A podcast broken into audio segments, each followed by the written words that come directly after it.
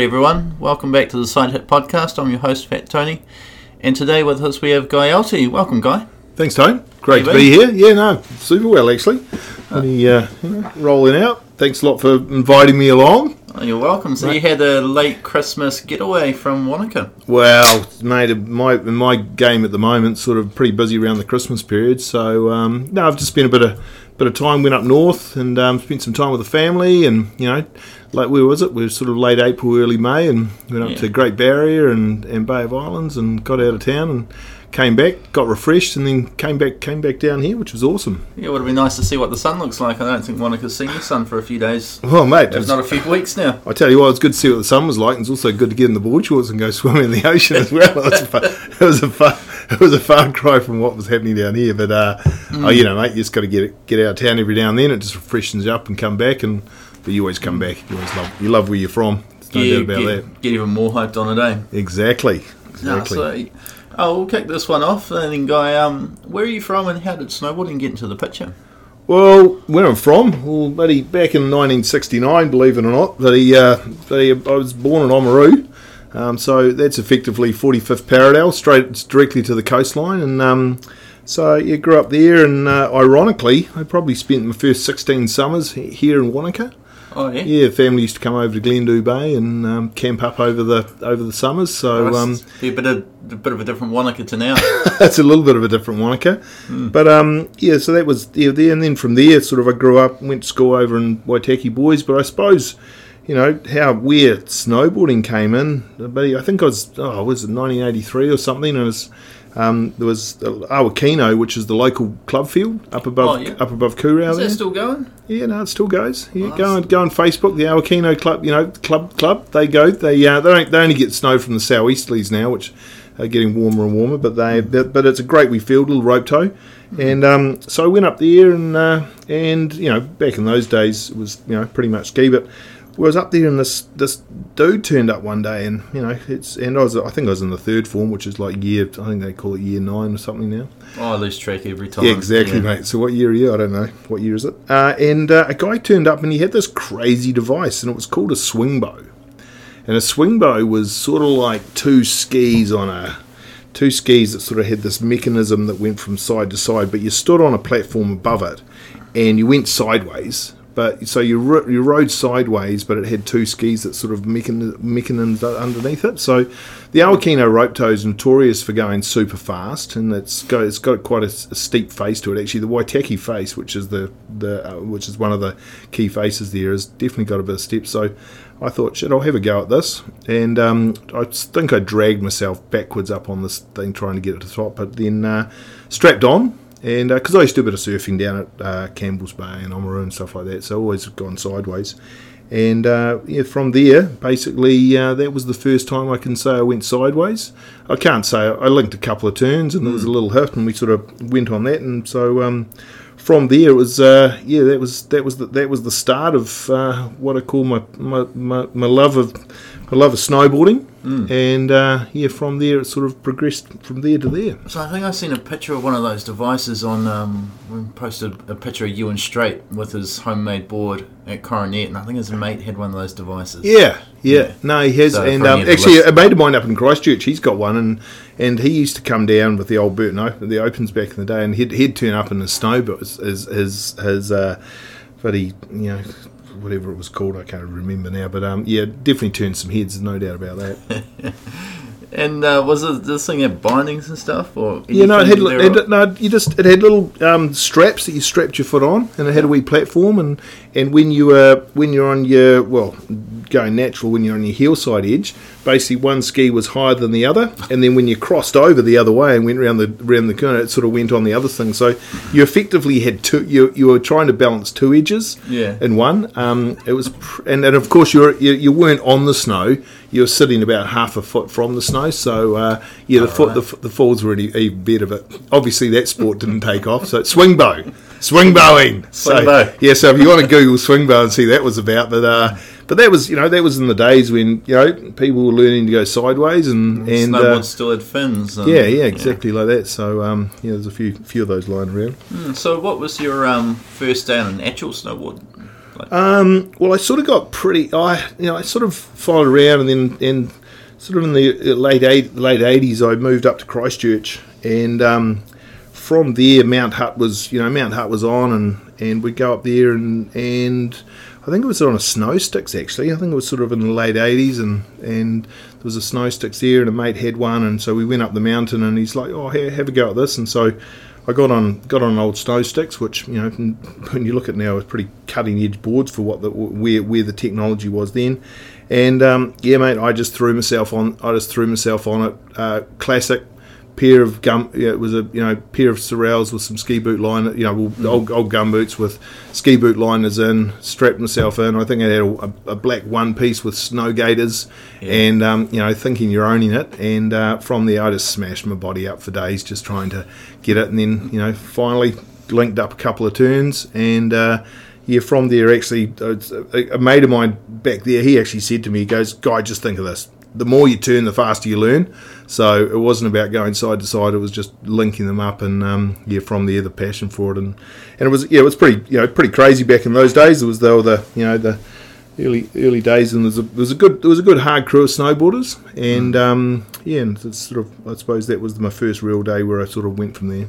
And that's um, was there a particular moment where the hook got in? You're like, holy shit, this is for me, or was that just from your first day? Already? No, that was just uh, that was just a passion for riding. It wasn't really. I had no indication whatsoever that I was going to. You know, the, the industry was where I was going to go. I was pretty back in those days. I used to run the Dux de Lux in, in Christchurch. Oh right, Yeah, it's a so, pretty um, iconic band venue. Yeah, no, it was, and I was right into music back then, and um, I sort of went from barman to bar manager to brewer and all sorts of stuff. But in the you know, but th- at that time, I was just like, right, I just want to go riding, and so which was quite good because we used to do we'd call it the early mini, early morning dashes, so.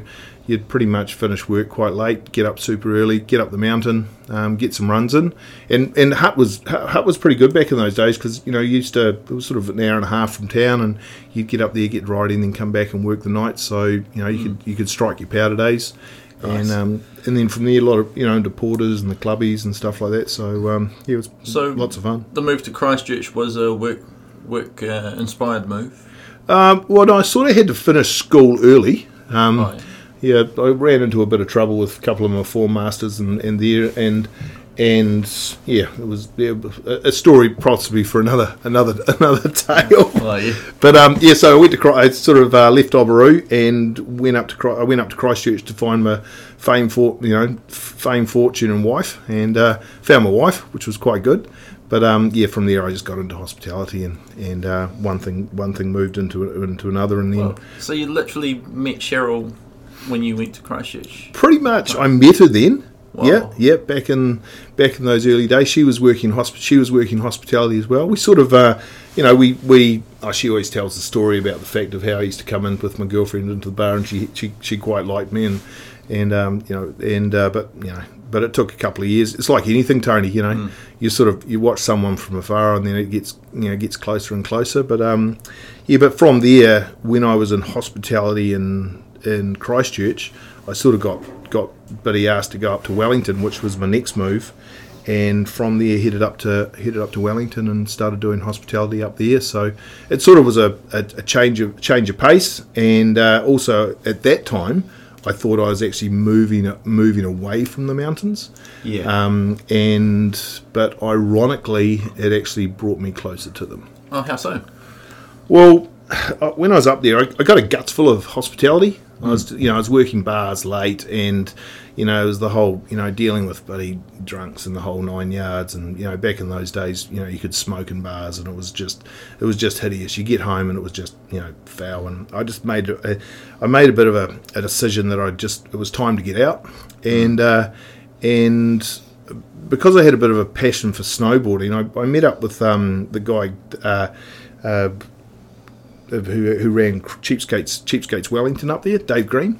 Yeah, Okay. super old school skater. You know, part of the whole and, and so he ran the he chain, and then he had this he had this rollerblade van, and um, Rollerblade van. yeah, literally Whoa. a roll. Yeah, yeah, whoa. Everyone goes whoa. But during the during the su- during the summer, he used to rent rollerblades out on the um, on the waterfront in Wellington, and then and then winter came around and it was coming towards the summer. I, said, I just need a change, so I went up to Dave and I said, Dave, here, here's a deal.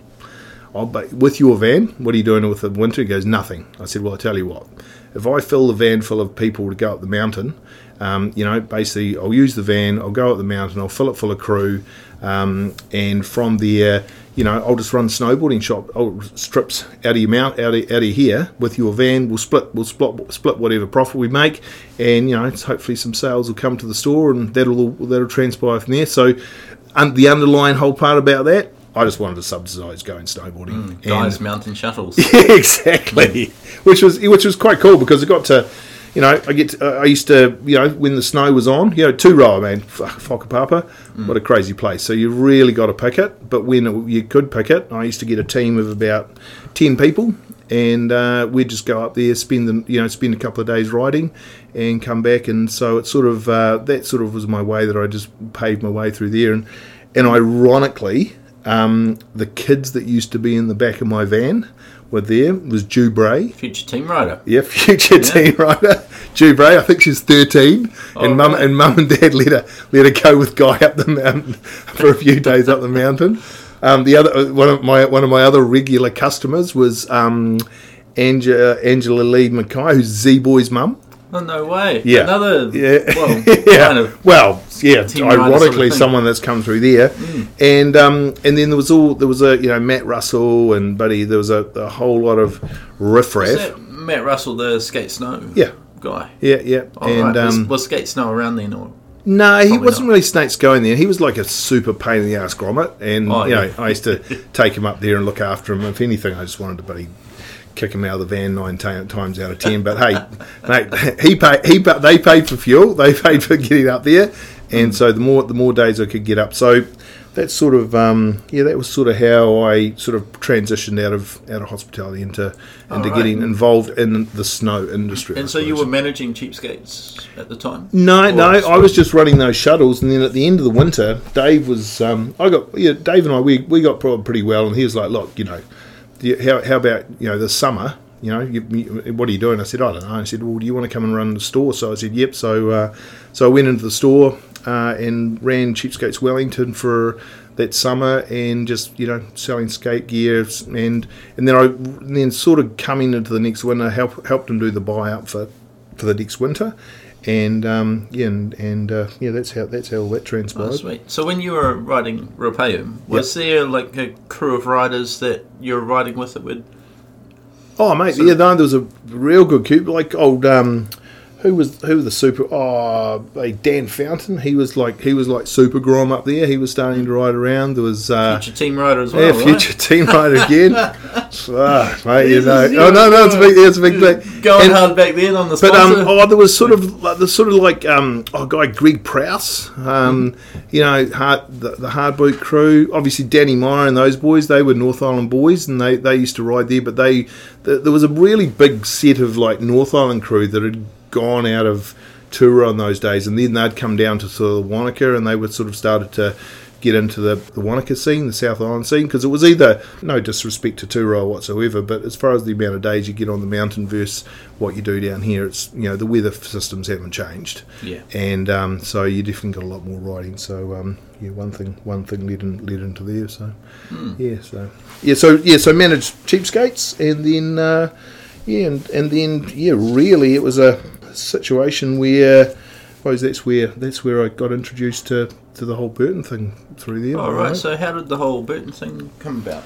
Well, I was um, I was I was working in the I was working in the in the store one day, and this guy, this guy came in, and uh, and he was he came in and he just started he just started talking to me about snowboarding and the whole scenario, and he said he came in and he said, "Oh look, I'm just I'm here on holiday."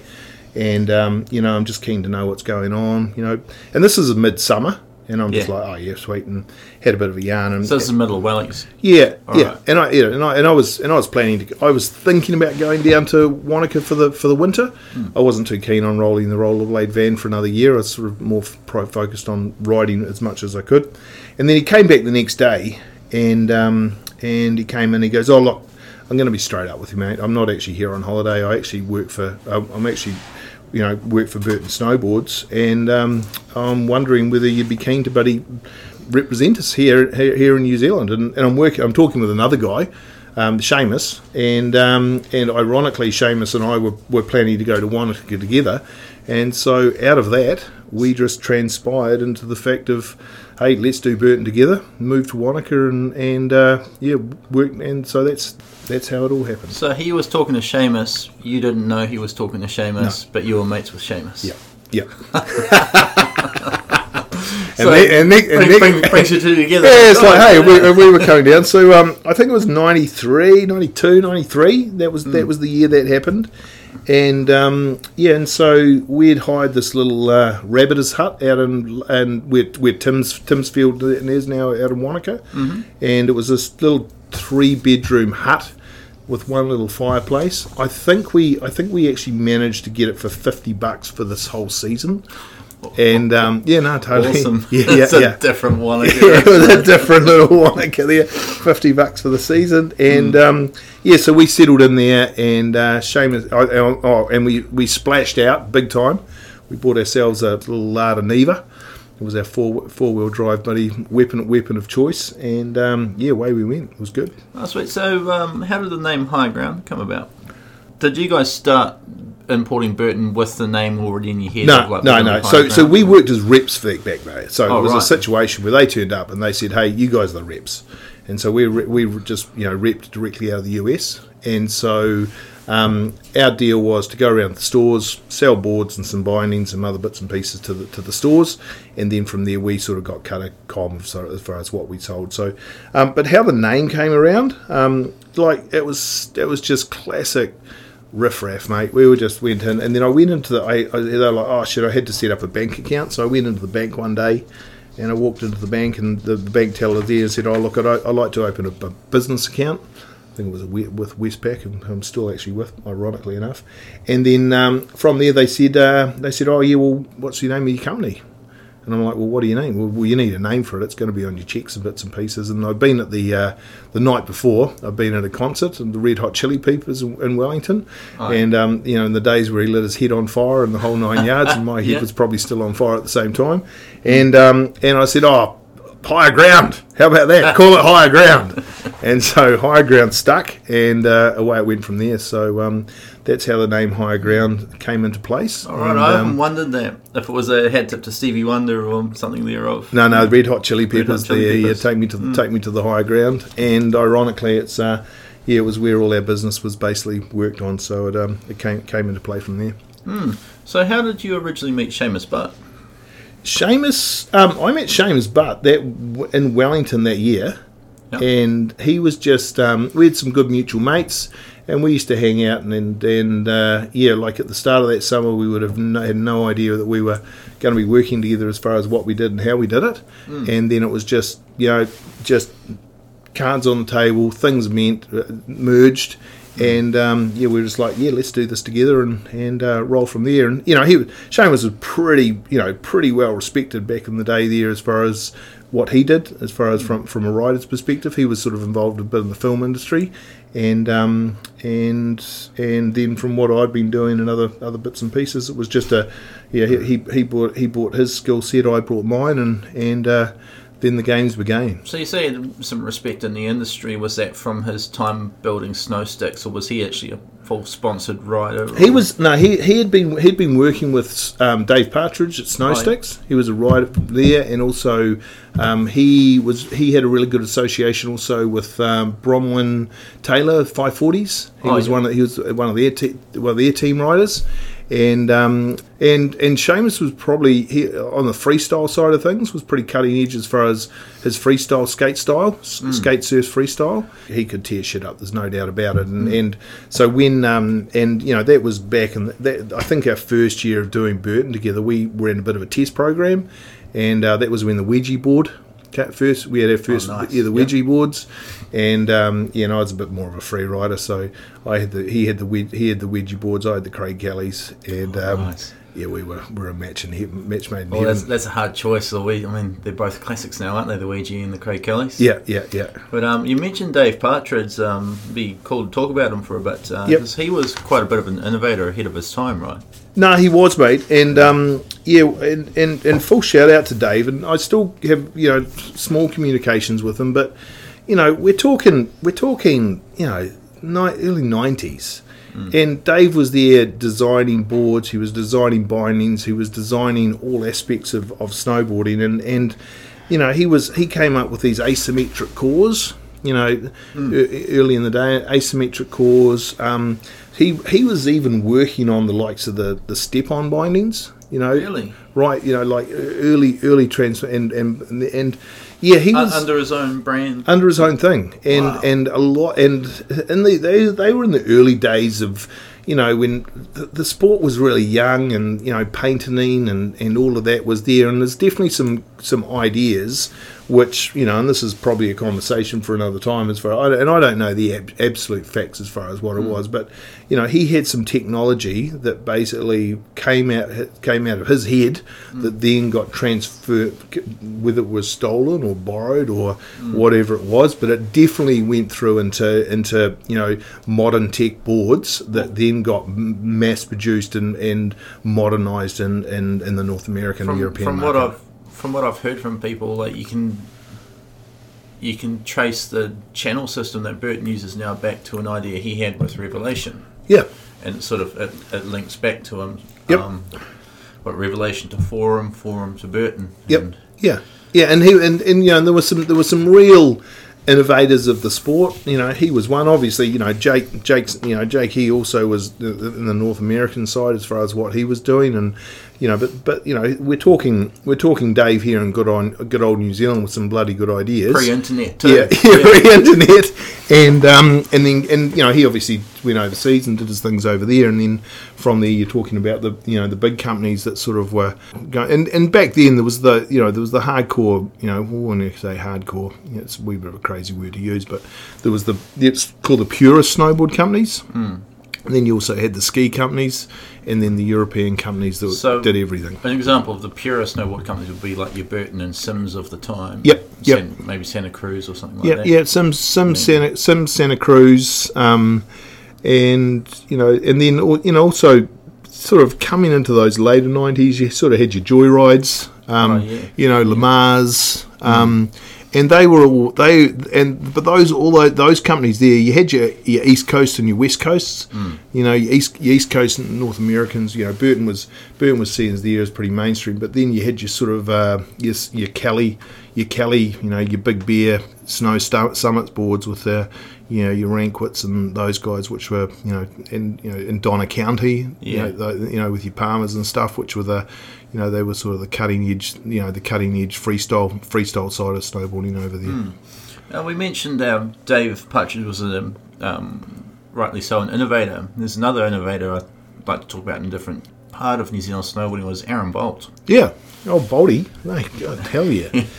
God, mate, Aaron ahead of his time again. And but yeah, where Aaron was, mate, Aaron was um, you know, like back then there was the you know th- there was the big there was the cheapskates guys and you know Frank Frank Edwards and Bill Taylor and, and a few of the other there and then and then you had then you had Bolt Aaron.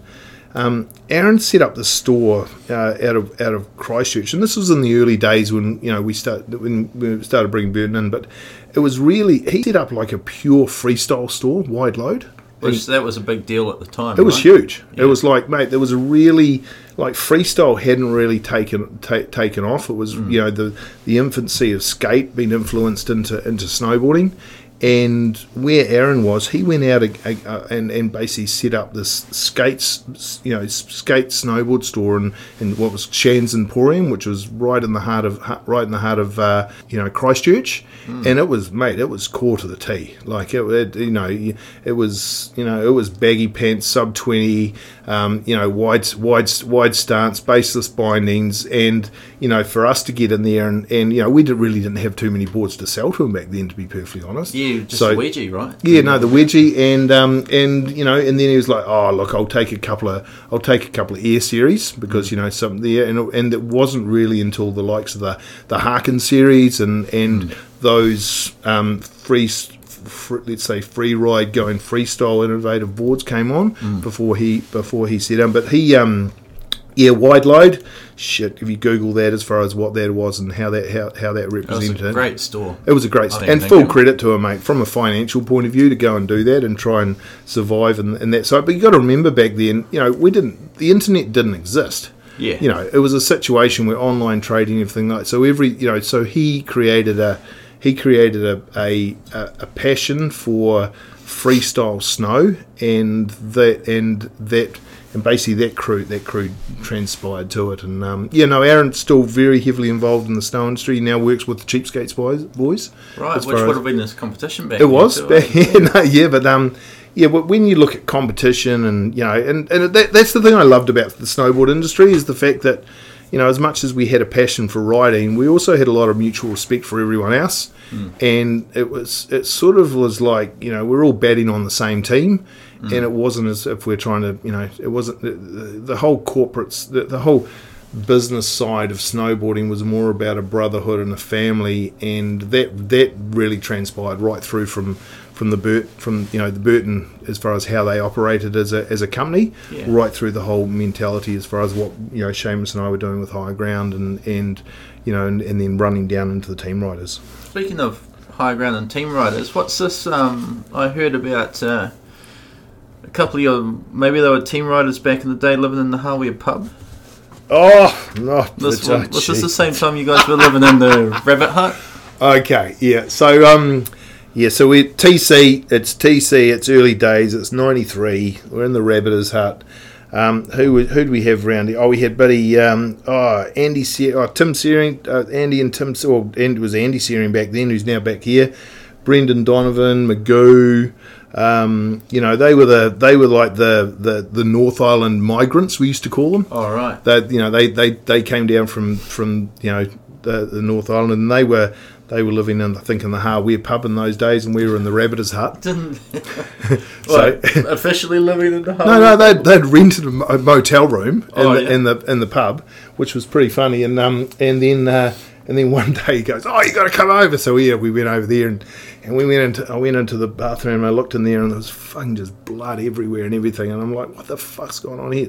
Um, and there was a there was a fucking sheep in the bath, like with its throat cut. The whole nine yards being being being fucking being butchered in the in the Hawea pub motel room for there. So uh, you know, but you got to remember back in the days we had, we didn't have a fucking cent. It was Oh, so the um, landlord wasn't knowing you were no, no, no, no, no one, no one knew about the bloody abattoir setup that had happened in the in the Hawea pub bloody motel rooms.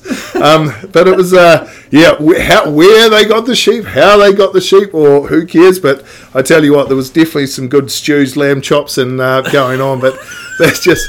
You know, you got to remember we were living we were living off a bag of pasta and as many tomato cans as we as we could as well, and and uh, meat sauces. And actually, we we literally used to go and catch trout in the Har- the like then when the the Hawea Dam. We used to go and catch trout in the dam and and feed off that and and. Uh, yeah, it was. Yeah, it's you know when you when you talk about running off the the the smell of an oily rag, mate. The boys we did that. All we were, we, all we you know, it was about getting up the mountain and riding, having a barbecue, having a good time, and um, yeah. But shit, there were some funny stories with those boys. They were they were they were, fun. but you know, good riders, um, great guys, and um, yeah, meant well, but.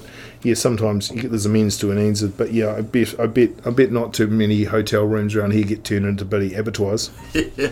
Well, I met Andy Searing last year. Oh, yeah. awesome, awesome dude. Yeah, So I've got a Ouija board on the wall at the Cardrona Workshop, gotcha. and uh, and he was there. I didn't know who he was, and he was, oh wow, I got one of those. I'm like, no way. he's like, he's like, oh, it's a bit messy. I was like, dude, bring it up, and I'll, I'll tune it up for you. We'll get it. I'll give you a good rate. you know. Yeah, yeah, yeah. and so tuned it away and all that. And uh, turned out it was Spy's old Ouija board. Yeah, there you go. And there we go. And Spy said to this Yeah. day that that's the board he'd still pay money to get back. Like, well, there it is, homie. So well, Spy. well, it's because because because Seamus and I were living down here, and, and you know we were we were just you know living living the dream, so to speak. As you know, but you know from a from a concept wise, from financially, it definitely wasn't the case. Um, but it was. Uh, but you know, we the, the one good thing is is Burton just sent down all of these boards, test boards, you know, test product, and so we started what was the the Burton Test program. Was this the when they'd send like the black top sheets? Yeah, and, yeah, early, yeah, a lot of lot of black top sheets, and but but some quite, yeah, and and so they'd send them down, and it was just durability testing. That's all it was. They'd send the first productions down. We'd we'd just get the uh, thrash the living shit out of them, and we and then we'd set up.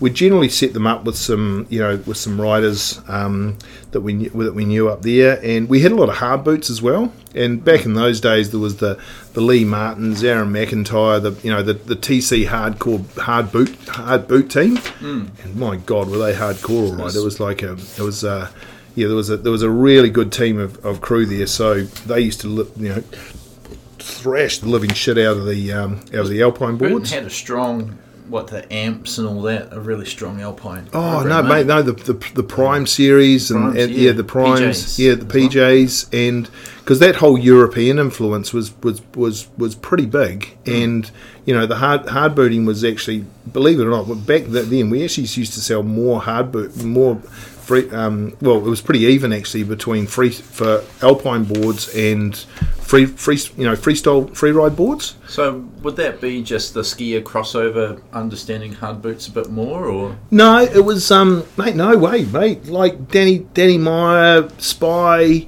um, Ewan, we and like, and, and I actually, you know, spent a lot of time on hard boots as well. Hard boots free riding. It was just really direct edge, fast, you know, fast fluid riding on on, on big terrain, and so free riding really was was more hard boot orientated than than than soft soft boot. Freestyle was more soft boot, you know, jibbing. You know, they called it jibbing, Yeah. and uh, and then and then from there there was the hard. But then as as the sport progressed, it's sort of you know the hard the hard the hard boots went away, and, and then came the more of the directional the direction you know the directional boards, the directional boards with your um, you know starting to introduce of camber. Um, different wood composites that went through different glassing techniques.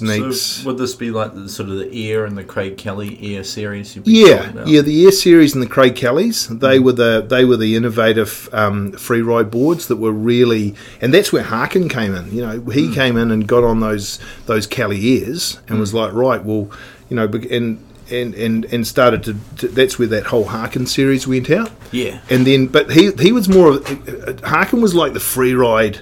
You know, we spent a lot of time with Terry over the years, and you know, great. And he was more of the free ride driver. And then out of Southern Cali, you had the um, Jeffy Anderson and and um, you know those the the the, the, the hardcore skate kids, which became the Brushie. and, yeah, And so Jeff Anderson, those guys helped develop what was the twin series with the crowns on. Yeah, and stuff. yeah, and, and Andy La- and, and and Andy Latz, who's the guy who effectively you know hooked us up with Burton back in the day. He was he was what they call the the, the development manager, the the snowboard development manager, and so he he would go off with like you know, and, and he told me the story about how he went with a one of the air series with Jeffy Anderson to you know Snow Summit. Went there and they went into the garage and Jeffy got the bloody hacksaw off and just cut the nose off it and said, "Mate, I don't need a fucking nose. And, You know, I just need I just need shorter. I just need a shorter board." And um, he, he he was the he was the innovator of, of, of you know the, the fr- and and even back then we actually had some boards that came out with baseless bindings. You know, Was that uh, contact series or yeah, the, yeah, yeah. No, the contact contact series. So the baseless, the baseless bindings, and um, you know, the and there was a really limited range of those. But you know, now we look as far as where the likes of the step-ons hmm. work, etc. Same concept. Thirty years later, I nearly bought a contact board. It was either that or the Twin 53 with the crowns. oh yeah, I yeah. went with the Twin 53 with Yeah, the crowns. yeah. It was pretty funny though, because I bought I bought it from NZ Shred with the the classic freestyle high back. It was a bit higher. Yep. This was when the first low backs came out. Yep. And all all the all the kids my age were like, "Dude, you got to cut your high backs off." You Yeah, know, it was yeah. that whole era. And Yeah, no, totally. Pretty funny. That's that whole that first wave jibbing of era where. Oh, my like, God. Right, like people were just cutting their noses Mate, and like this, off. and, and in Queenstown, like the you know Lucas Sulos and Deb and AJ and and Tony Woolston and, and those guys, you know, they, they you know like they- they they really started the the hard the hardcore you know Queenstown freestyle set. yeah. And mate, they were they were wide stances, no high backs, baseless bindings, and you know, and yeah, they And it was so funny. Like whenever when a powder day would turn up, and we'd go hmm. riding with them. They were just toppling down the mountain. But they didn't care. They just wanted to look, they just wanted to look good. That was their steez, and we fully respected their steez and good on them. It was, hmm. it was fantastic. And I'm guessing um, with bringing Burton in, you would have worked pretty closely with the New Zealand Snowboarder magazine. So Yeah. I've seen a lot of um, pretty iconic Burton and higher ground ads in there. You always had that first double page. and Yep, yep. So one of the things I even made an impression on me as a teenager buying that magazine back then was um, your ads weren't and weren't always international pros. It was quite often highlighting the local. Yeah, no, it was, and and and that was, and you know, the whole the whole Burton thing was, and you know, Jake and Donna were amazing at this. They were just like, look, guy, you know the market. Um, you're it's a situation where you've you know you know the market more than us, and I was just like, look, guys, the last thing they want to see is a, a- you know the New Zealand in New Zealand is an ad with you know trees, powder, classic North American style. It's all about it's all about the local it's all about the local mountain supporting the local mountains. It's all about supporting the local riders, and it's all about supporting the local industry as far as getting the feel. And so they did give us a really creative license to go and do that. And so with um, Phil, Phil and Steen, as far as with New Zealand Snow Snowboarding magazine, mate, that was that was like the Bible. That was you know that was like the the the three the that was like you know the three times a year where the internet exists, where Yeah. kids could catch up with who the who the riders were, what was going on, the international trips, and um, and then with the creative license, it just meant that we could go out there and create a create create New Zealand's own Burton style. As long as there were certain parameters that they fit, and so in the art department, we'd in Burton, we'd send them photos, we'd send them say, "Hey, this is what we do," design the whole thing, and um, design the whole thing up with them, and they were super supportive, and and that was a, that was really good because it sort of gave a gave a really good feel to you know the the riders got some credibility they got some recognition um, the resort we were managed to give you know give back to the resorts as far as them supporting us and it was a it was a it was a yeah definitely a full looping scenario But as a Grom looking in, it, it was really cool how you did that. Like it, it suddenly was looking at people like, uh, yeah, even later on, like there's these iconic shots of like Magoo and Denny Bevan and Dylan Butt and Aaron Jamieson. That's like, wow, that's and it's the first thing you open up, and it was so cool to see, and especially as a teenager, um, seeing these pictures of these riders and as far as an outsider looking in was concerned, like, well, they've got to be as good as Jamie Lynn and Mike Ranquet because look, they're on the cover, you know, and, and yeah, no, and, so and it was, really and, cool. and and that was also in a situation where, you know, we we we actually got support out of Burton to support them as well, and so it started the whole. Um, you know, we had a, they gave us a budget to support the. They gave us um, boards and budget to support the. And we're talking, you know, in comparison to where where the sport went, it was it was minuscule, but it's but it, but it was a, a it was a stepping stone, and it was the first time that sort of a you know the the whole fact of a sponsored rider was someone that you could actually you could actually break even riding for the season if you if you did it well and running through. But what it did do also it it opened the door. Um, all of a sudden, here was Dylan and Denny and and those guys in with ads being created in North America. And so the North American marketing department saw these kids as far as what they were doing, and they're like, "Well, wait a minute, these kids, they're you know they're they're cutting edge as far as in the in the southern hemisphere market, and you know they come to the northern hemisphere, so they those those those guys effectively got a got some contracts with Burton directly, and um, it was a, it, and it transposed as far as how we we were used as a stepping stone for them to then go off and, and do their do their So- do their own deal. some of those ads used internationally with the local riders, No, oh, or was it more just to get Burton's attention? No, it was, it was it was our own thing, but it, what it did, it, it gave it.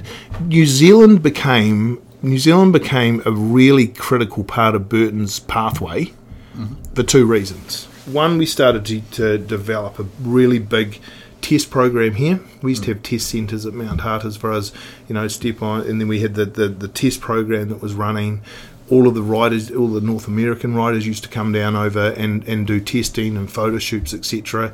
And so it was the whole family connection between Burton North America and, and Burton New Zealand that really grew as far as us being, as much as we were just distributor, you know, we, we were the distributors, we were actually part of the whole the whole Burton family. Yeah. And there was a really good, strong feel there that, that transposed from Jake through there, through us, through to the team, and it was just this. It was it was an amazing vibe. It's a really direct connection to the top. You just said that then. Yeah. like team, you, Jake. Yeah. Like, oh, that's. Well, it was, and You know, like, and, and everyone, awesome. and everyone was just on an even playing field. It was there was no there was no hierarchical, you know, who who who what and where, and and you know, and, and Jake Jake, you know, Jake used to come down here every every you know every winter and and hang out and hang out with the riders and hang out with us, and and it was a yeah, it was a it was a really good mix, and then also that transposed as far as when we'd go to North America and those all the kids would come and you know get to meet, you know, they'd come to the Christmas party, you know, the, the big Mm. spring bash as they called, and there was a there was a really good connection between everyone. With um, Burton, you've had the, um, I guess, the pleasure of uh, a huge and almost enviable roster of team riders come through your gates, Yeah, and some pretty iconic names. A couple I'd like to start with was um, Mitchell and Kendall Brown. the, the brown the brown kids. Um, yeah, mate. Like Mitch. Oh, mate, cute. Yeah, Like yeah, mate. Like we were down here, and I, I, first time I met Mitch, we were up at. We're, at- we're up at Cardrona and, and he and Kendall were down and they, you know we're talking super little young grommies here and, mm. and but they you know they were good. They were good riders. You know mm. they were super good riders and they were into it and and and then you know and, and someone came up to me one day and you know, well actually actually Dylan and Denny they were you know they were part of they were a real part of our family mm. and and they came up and said oh look you know as far as the young kids coming through we're all about the young kids. We're all about bringing in the new kids coming through you know as far as the old farts were concerned you know the, the old riders they weren't progressing snowboarders it was all about the new kids coming through and so Kent and so Mitch he was um he was a pretty strong little rider and um, and and super supportive and super respectful as well. And so, God, I, I, I'll probably get the you know, we're talking 10, 11 years old, yeah. you know. And um, how are you, Mitch? I'm sorry, I'm telling these stories. You're going to get really embarrassed now. And um, but what Mitch used to do, and this made a really big impression on me, is that he would come and at the start of the season he would come and he was so pumped to go riding. And I remember once he turned up at he, he turned up at higher ground and, and he had made me this little tin tin snowboarder. Like Oh, a, you know, molded and you know, just had a real passion. And he came out and he goes, "Oh, guy, I've made this for you. I hope you really like it." And, I, and it just it just touched my heart. It was it was it was amazing that you know it, what what we provided to him, and and when I say we, it's you know the it's, it's all of us provided him to go forward, and then from there, you know, he just went through, and then obviously Kendall, um, his younger sister, um, she was the same, and so they were the you know as much as we had Dylan and Denny the superstars, then we had the the junior riders coming through, which were the you know the Mitch, the Mitchell and Kendalls, Yeah. and it's sort of just you know, and because grommet grommet grommet riding was really important, and um, and if anything, they're the kids that are coming up with the new tricks, and Yeah. uh, and obviously, you know, the rest of it, the rest of it's history. As far as you know, when you look you you look at Mitch now, who's coaching, Like influencing, coach. yeah, no, Yeah. super coach, and and but he's gone through that whole scenario, and now he's giving back. You know, when I look at the big picture now, he's giving back to the young ride, you know, the young New Zealand riders, and that whole that whole that whole that whole story, and it's um, yeah, it's the essence of snow, the, the whole snowboard scene, which is you know continuing, which is pretty And cool. Denny and Dill were powerful at that time too, right? They Oh, were yeah. just unstoppable. Yeah. Like, Yeah, yeah, like brother brothers at heart. like um, yeah, their, yeah, their interview was together. Like, yeah, yeah, a lot. yeah. No, bro- brothers at heart, but also really, um, you know, competitive ag- against each other, but you know, also different styles. But um, yeah, and shit, we used to have some. We used to have some bloody fun times. So different styles between the two. Uh, how so? Well, um, Dill, Dill was a bit more uh, edgy, and when I say edgy, he sort of like used to used to throw down a bit more of a punk style, um, punk, but lot skate, skater. Yeah. Whereas Denny was a lot smoother, big ear method, and sort of um, and so they they sort of they they they were different but the same if, you get what I mean. And so when when we you know when we had when we you know classic you know would be the national and the nationals were huge you know like back there the NZSBA nationals that was the that was that was the big event of the year. And sort of you know we used to dig dig out these dig out these crazy pipes and try and run events etc like that in them. But um their whole style were you know they were they were completely di- and that was the whole you know and that's the whole style of snowboarding someone's style really came down to what the judge's interpretation of was it mm. and so you know two different totally styles and they and they always were up on the podiums together mm. as far as but came from completely different mm. angles which was And another one of your team riders, AJ, was kicking around the podiums a little bit. Yeah, right? yeah, and yeah, and so AJ. So when you had Denny and Dill, and then you had then you had Mitch.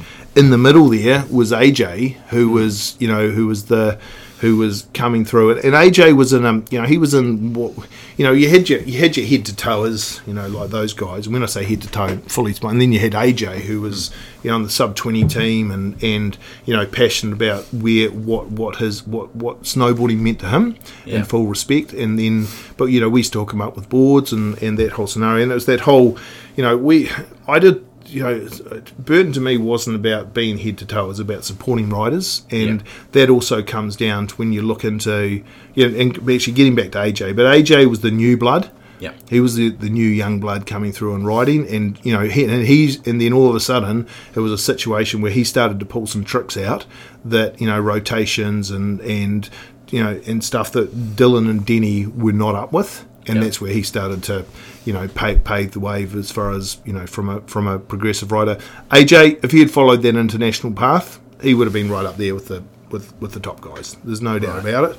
But he's you know he's just you know everyone everyone has a passion for where they sit where they where and what they do with snowboarding and and uh, some go down that professional path and some some guys just do it for the love and love and passion. One of your riders that did hang out with the top guys was actually uh, Pam Bell.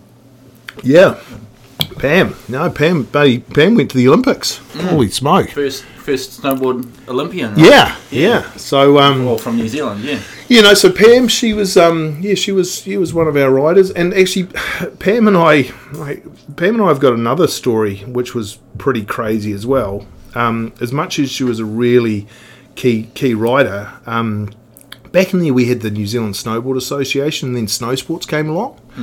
And where snow where snow sports came along, um, snow sports back in the day was really was really quite ski focused, um, and it was sort of running running a way that it was, you know, there. And then I got a call up oh, from one of the one of the one of the guys on the on the snow snow sports board and said, look, you know, we we need to acknowledge the fact that snowboarding is going to be a big part. We don't have anyone that knows anything about snowboarding. Will you come and join us on the join us on the board? And I said, well, if I'm going to come in, I want to pull someone else in as well. So I pulled Pam in from a from a from a rider's perspective as far as understanding the Olympic pathways. And back then, um, for for Snow Sports New Zealand to get any money out of Sport New Zealand was was we were they, they were getting nothing. It was there, there was uh, nothing to ride the whole nine yards, and so um, so Pam and I teamed up together on the on on the Snow Sports board. And then from there went out and were the first people that went and sat down with, um, you know, Sport New Zealand, and started getting the ma- some major fund- funding into now where you see what snow sports is as far as the as far as how where where the money comes through for the for the for the future riders is um yeah so um full props to Pam because she was she she was one of the innovators back in the day as far as you know pushing pushing snowboarding and creating the pathway as far as for funding to not only go into where funding came in for free ski but also for snowboard for Wow, with so snow sports really paved a behind the scenes path there with that one. yeah, totally. From a right from a rider's point of view, Yeah. like I came in from an industry point of view as far as understanding how sponsorship worked and how you know how athlete pathway pa- athlete pathways worked. Whereas Pam, she came in from the um, she came in from the rider's perspective, and also was the voice was the voice of the sport as far as someone that had gone through the Olympic pathway, as far as Hmm. letting people know how they understand. So, you know, where where that was in the you know mid in the you know the two, early two thousands Hmm. to where we are now, twenty years time, you know, snow sports has grown into this into this you know uh, organisation that effectively does a lot of sport training, the whole nine yards, and um, yeah, so she was one of the innovators back in the day with us. Thank you, Pam. Yeah, yeah, Pam. Yeah. I hope, you, hope you're listening. and um, speaking of strong female riders, you also had Ju Bray on your roster for a while too. Yep.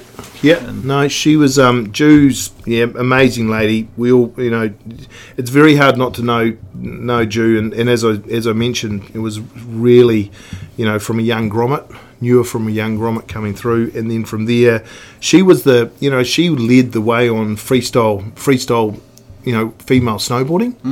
And um, from there is probably yeah, she is. She's probably the you know who I'd put as the queen of New Zealand New Zealand riding uh, today. and um, Absolutely. I- and I, still don't think she realizes how many um, girls she impacted with that cover shot and that interview on New Zealand yeah, Snowboarder. yeah, yeah, And Yep. just seeing the girls I worked with in the staff room picking that magazine up, being like, holy shit. Like, just seeing the light bulbs go off. And yeah, yeah. Maybe they didn't come sponsored, but they spent seasons trying Oh to emulate yeah, that. yeah, and totally. And So Ju also was, um, you know, like we with the whole team thing. You know, Ju was great because, you know, and, and I must admit, back in the, you know, as far as having female female free female freestyle riders, there weren't a lot of them, Hmm. and she was that. And then you know, as the likes of um, Cedar and and some of the you know the, the younger girls were coming through, Ju really did put them take them under their wing as far as guide them through that whole process as well. And uh, and um, you know she's you know, an absolute, absolute queen. And did that sort of lead, uh, sort of open the door for like Shelley G to come on board? Yeah. sort of thing. Yeah, no, yeah, totally. So Hmm. Shelley, Shelley, sh- you know, she uh, she came through, and you know, Shelley was one of those super strong freestyle riders, and yeah, Ju, Ju opened up the path pathway for her as well, Hmm. and then Shelley just took it to the next level. Because was she the first Kiwi to place on or the podium on the US Open? Yes. Yeah, Yeah. Oh, and then Possum, and eh? then and then the other chick that was really in behind her also was Possum Torr.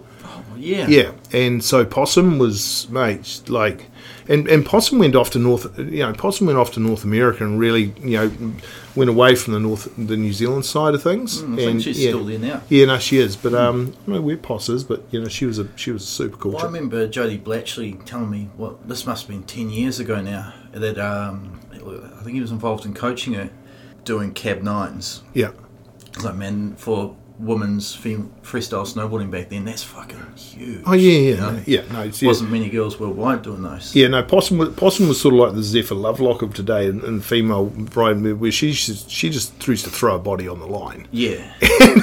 so, you'd sit there and go, "Whoa!" And yeah, she, I mean, she used to, mate, she used to just nail herself. Eh? Some of the injuries that those girls used to come through with, and then, yeah, but but I'm always, it's, there's always the same. It's not, it's not how you how you go down. It's how you get back up.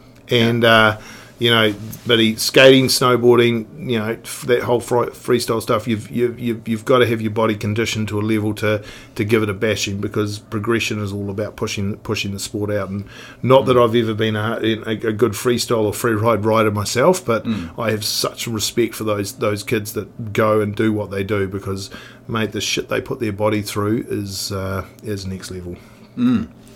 And uh, you also had um, Wanaka Legends, uh, Jackways, Yeah, boys on your team for a bit too. yeah, totally.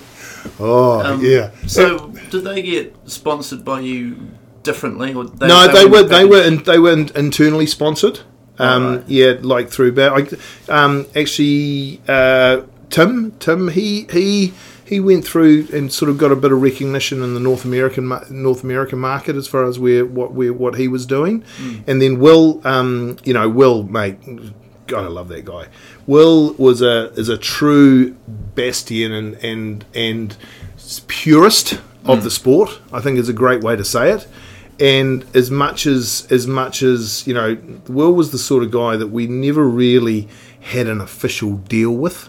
Right. it was a scenario where we just wanted to be associated with him, and Yeah. so we'll, we'd just fly him gear and, and just keep him there, and, and you know to this day, as far as what he does and the way he represents the sport, and he's just such a, you know, those Jackways boys are just such kings, you know, soul kings of the sport, and there, and even in in in now Will just as far as how he represents, you know, what he does with with his, you know, with his business and how he represents New Zealand and how he represents the sport and how he influences the mm. kids. And, you know, Will mate, like if again, it's all of these under these undertones of these amazing riders you know, and we'd we'd go, you know, we'd have the Burton Opens, and Will would come down, and he'd be busting up higher than, you know, anyone else, and as far as you know, progression, and everyone like, like, who the hell's he?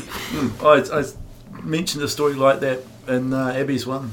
We're at the 2003 Burton Open, and uh, long story short, my mum was there with me and pointing out riders, and because Ross Powers was there. Yeah, yeah, yep. Oh, who's the guy going bigger than the Olympic guy? Oh, that's my friend Will. Yeah, no, he's uh, yeah, no, he, they, mate. Well, those, those boys are amazing, and and you know, and, and there's a whole lot, and then you know, it's quite funny how we talk about you know, Will, you know, like you know, hey, do you want to ride for us? And you know, he goes, no, no, no, it's okay, I'm just doing my own thing, and you know, they, and they'd have their own little programs going on, and then there's also, um, you know, you look at there was a, there was all of these little sub subgroups around, and you know, and I'll, I'll now mention the likes of the you know the unit the unit boys. Mm, so, You know- obviously all my listeners know Unit was a big deal to me, and I talk about it a lot. But Yep. um, Unit was founded by one of your team riders, right? Yeah, Ollie. Yeah, Ollie Yeah. Well, there was Ollie, there was Quinton, and there was Trev. was Trev part of Unit as Yeah, well? Yeah, no, Trev was in the early days of, of the of the of the unit scenario. Well, in early sub sub because he actually brought a couple of he actually had a couple of I've actually got a couple of his his boards that we used. There was a, there was some mix up Syndicate there. or something, Yeah, yeah, there was Yeah. some mix up there, but you know those guys were so bloody low. But but Ollie and Ollie and Quinton were the were the were the key. You know, and you know those guys, mate. Like we're talking, you know, Quinton, Quinton and Ollie. You know, Ollie was he was our Burton boy, mm. and he was one of our early Burton boys. He was mm. sort of, bet- but he was actually before, you know, the Dylan Denny's, Yeah. and then he went out and sta- started up the, this unit. And then you've got the likes of Quinton, who was just, you know, just progressive freestyle freeride. The cat, eh? Yeah, yeah, he was. He was the Har- he was the Harkin of New Zealand. There's no doubt about it. And so with those guys, they had amazing. They had amazing. You know, um, you know they and I was totally into them going out and doing their own thing from a board perspective, and they could do whatever they wanted from you know, their clothing. And I was like, the only thing that I can do to support them is give them boots and bindings Yeah. Because basically the the interface the connect the, the interface that we had as far as with that that boot and boot and binding combination as far as what we had the boards just gave them the, the the level that they could go off and do whatever they wanted to At, at that um, time, Burton boots and bindings were the best in the yeah, no, it industry, was. Yeah, no, it's and um, so they so they went off and they went off and did that, which was which was awesome. right? So when that ad come out, was um, were you guys pissed about that? I've, I've heard so many different stories about that. Oh, the piss take one with the van. with the van going off the cliff, and it's in the same. It's in the the same year that Magoo had his indy air off the same rock. yeah, yeah, yeah, yeah. and yeah. um, it depends on who I speak to. In Wanaka, I hear some days, oh yeah, the Burton dudes were so pissed off, and Magoo was furious, and all this shit. Oh, mate, it's but like you know, no, it, mate, it's it's like, hey, you know, there's the, you could say, you could say, oh, you know, they took, they took, they, what they did is they took the piss out of us, okay, hmm. a wee bit, because all of a sudden we were sort of in this progressive thing, and and sort of it was, that was when. You know, the sport was starting to get a bit bigger. There was more hmm. retailers taking it on. It was started to be seen as a lot more mainstream, and we were we were sort of seen as a bit of a you know a, the, the the the the main the main big the the mainstream brand, mm. and of course all of the with all the sub brands coming through, which is the true mix of of, of you know of mm. branding and sport is that you know the more they came through, the bigger the whole the, the bigger the pie got. So when you say sub brands, um, an example would that would be when Ride had Liquid and fifty one fifty. Yeah, yeah, Right. and that, and you know, and then and then you know, right then all of a sudden, Ride came came, you know, like there was Burton, and then in came Ride, and then then they all started getting their own distribution, and that was in the that was when in the days where all of a sudden every from a numbers point of view, the amount of people snowboarding in New Zealand would double. And for about five years, it just went from double to double to double, and the, and the, the sport the sport got really big really fast. Yeah. And um, we're in a situation where it was actually really hard to keep up with the demand as far as getting there. there. So, um, so where those guys came through, um, I suppose you could call it, you know, take take the piss out of the big, you know, the, take the piss out of the big guys. And um, mate, personally, I didn't give give a shit. I didn't even think about. it. I mean, I was, I was 15. I was just like, cool. Like, Yeah, totally. Going off, and it was you know? cool. It was super cool. It's and um and you know it's a it's a scenario where you know God, you know you can look at it different ways. But if you if you lost sleep over shit like that, mate, you're not going to go far enough. yeah, yeah, yeah. And um, well, while we're still talking about team riders, um, Dino Johnston was a big part of New Zealand snowboard scene for a long time. I just remember seeing pictures of him on like Harkeneer and the Twin Forty Seven. Was he a rider for you? Yeah, no, Dino was part of the part of the, the, the crew, and you know he was also because we had we also had this sort of like um, we had our riders, and then we had our regional guys, and then we had our, sh- our shop guys, and so it was really key as far as where those shop with those shop guys came through, and so you know Wanaka down here, as much as we had wide load up in Christchurch, we had like the board house down here. Yeah. And the board and and the board house and Dino had a and you know we on a personal level you know Dino you know mate we, we, personally you know we had a good relationship there and so there was the you know what we call we used to call it the the high ground freeload team Oh, yeah. yeah so it was like people that would just you know we'd, we'd come and we'd just give them stuff for the hell of it and um, too good, not too. yeah, exactly. thing. And so uh, he was effectively, you know, part of the whole team freeload, um, which was which was good. And, and it was it was a situation from a business model. When I look back at it now, the amount of gear that we flowed to to to crew just for the fact of looking after, you know, if, if you if you were to redo it and you know you're like right, well, should I have made some money out of this and, and gone through the whole process? You'd probably rewrite the book as far as how the whole thing went, but we But didn't. worth it. I mean, it's got to be worth it for the images that ended up in New Zealand snowboarder with Dino on Oh, the totally. Oh, it was amazing. I just thought, whoa, exactly and that and you that's know? but that was the true thing tony it was mm. like those those points that influenced the likes of yourself and other people as far as what they were doing mm. was why the whole sport grew. Yeah, and it was why the whole good vibe about what it was and how it wa- was and, and it was a it was it, it- we called it the golden year you know you look back on it now it was what we called the golden years of snowboarding where everything was just it was like a it was like a bulldozer going through the industry and So um the ski industry hadn't really caught up yet. yeah, and we were just we were just Yeah. we were just having the we were just having the time of our lives. I think I think you know living the dream. I think it was. Yeah. All of a sudden, we were in a situation where we were we were um, you know riding, having fun, um, looking after each other, and it was it was a it was a it was a great scene. And then he went on to um, do his brand Chop, which became quite a mainstay in Yeah. international snowboarding Huge, circles. yeah, mate. They, they, you know, you, you see the amount of chop beanies that turned up all over the world in different scenarios. Of was- I remember seeing pictures of Danny Davis on the Dew Tour with chop stickers on the floor. Like, whoa! yeah, yeah. And while we're on the subject of New Zealand team riders, this team rider will remain nameless. But um, why was one of your team riders called the Stabber? The stabber. Oh well, there was uh, the we'll, we'll, we'll remain at though, but it's it was one of those stories where you know it was late at night. We'd been at a party and we got home late at night, and uh, there was some screaming from a young lady next door. And it, it's even though they were having a great time, it sounded like there was something else going on. And we'll we'll, we'll leave it at that. But no, put it this way: no one, no everyone had a good time and no one died. But God, it sounded like it.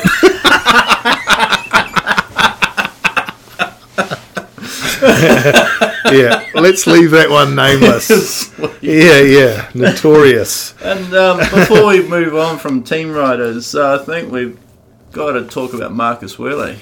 Oh, the whirly bird. The whirly bird. So, so as much as what was happening in New Zealand, there was the same deal happening over in Australia with my good mate Wes Fab. And so he had what was called Expression Sports over there. And so we had a, there was higher ground. There was higher ground in um, there was high ground in, in New Zealand and, and Expression Sports in Australia, and they sort of were the there. So, but what happened was we we used to you know every year we'd bring the Aussies over, you know, and ironically, it was it was all part of the um, you know always coincided with a with a with a test match, you know, a rugby test match. It always coincided with the events that we were doing or something like that. But Whirly Bird, Whirly Bird, you know, he was just a clown, mate. There was no doubt about it, and you know, love him to death. Hang out with him brother brother at heart. There's no doubt about it. But um, yeah, but Whirly used to come over and you know again talented, just talent, talent, talent through and through. But um, he was the he was the he was the dirty Aussie that we uh, that would come through. And uh, I'll never forget one day. It was it was Qu- Queenstown. We just had some event somewhere, and, and it was seven o'clock seven o'clock in the morning, and, and after the test match, and and you know we'd all been going out, and we used to have this thing. Whoever whoever lost the test match got their head shaved. Right. So uh, the Kiwis either got their head shaves or the Aussies got their head shaved. Fortunately, we'd won that year, and so uh, Whirly had this massive mop of hair, and we basically gave him a Krusty the Clown you know, yeah, hair, hairdo. His right hair colour for it too. Yeah, it? exactly. And so I'll never forget. Seven o'clock in the morning, there we were uh, down downtown Queenstown getting coffees, and then round the corner, hadn't been to bed yet. Lord knows where he'd been. Um, came barefooted, Krusty the Clown running through, and um, yeah, so uh, we picked him up, put him in the back of the car, and said, "Come with us, Willie. I think your night's over." He's like, "Never, never." now he's an honorary Kiwi, pretty much, living over in Queenstown. He is. Arrowtown. Yeah, no, over in Arrowtown, and uh, yeah, he and Sneeder they're having over there, raising kids like the rest of us, and uh, trying to be trying to be grown ups about life. So with uh, bringing Burton into the country through higher ground and whatnot, this obviously led to international trips. Yep. Um, so I'm guessing you did a bit of a stint with trade shows in the US. Yeah, no, and, and, and this was this was the this uh, I suppose this is the, the, the privilege of the job back then was the fact that you know we did get to we I used to, I, I did a lot of travel. And when I say a lot of travel if you talk to Cheryl now she used to you know I'd be away three four months of the year. And that would be you know in our summers would be their winters. And so I'd do a lot of um, you know and and you know it's actually yeah it's a it's it's actually an honor that that what that provided to me so I got to ride the all of the mountains you know right through Europe and and North America and and ride with some pretty amazing people and go some incredible you know incredible trade you know well trade shows were a bit crazy because you know I can actually remember going to going to I think he'd go to Salt Lake City to a trade show, and we never actually ended up at the trade show. Oh, really? Yeah, so we'd end up we'd end up somewhere.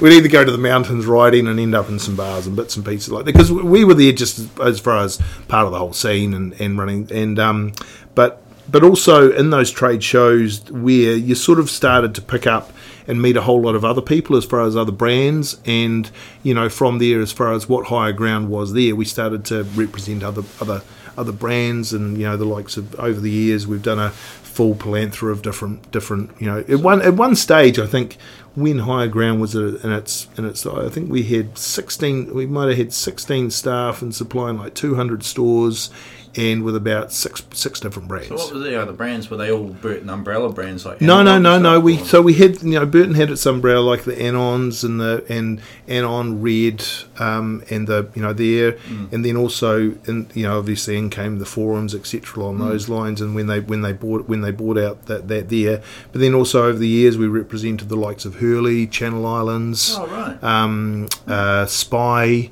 uh, Nixon was a was a big one for years. So there was a there was a massive umbrella as far as the- you know what we supplied and how we supplied it, and so the trade shows and what that represented there. But and also that we'd, we'd go off and you know they'd do these um, you know sales meetings in amazing locations and you know South America and Europe and and Japan and all such. So um, yeah, it's uh, so yeah when I look back as far as what the what the the sports suppl- provided as far as traveling the world, doing doing doing doing what I loved, and also with a with a, a massive family hmm. that you met on a regular basis, and they used to come down here and hang out as well. Was a it was a it was a it was a I think it's an honour as is is is what what it, So was most of your travel related to higher ground? You weren't doing any snow trips on your own because you were No, no, I always no. I'd, I'd take off for somewhere with go off with it, you know, when because we I used to have a whole lot of mates that used to live all in different parts of the world, Hmm. and so I'd go and do some business. Then I go, hey, I'm coming through, hang out with them, and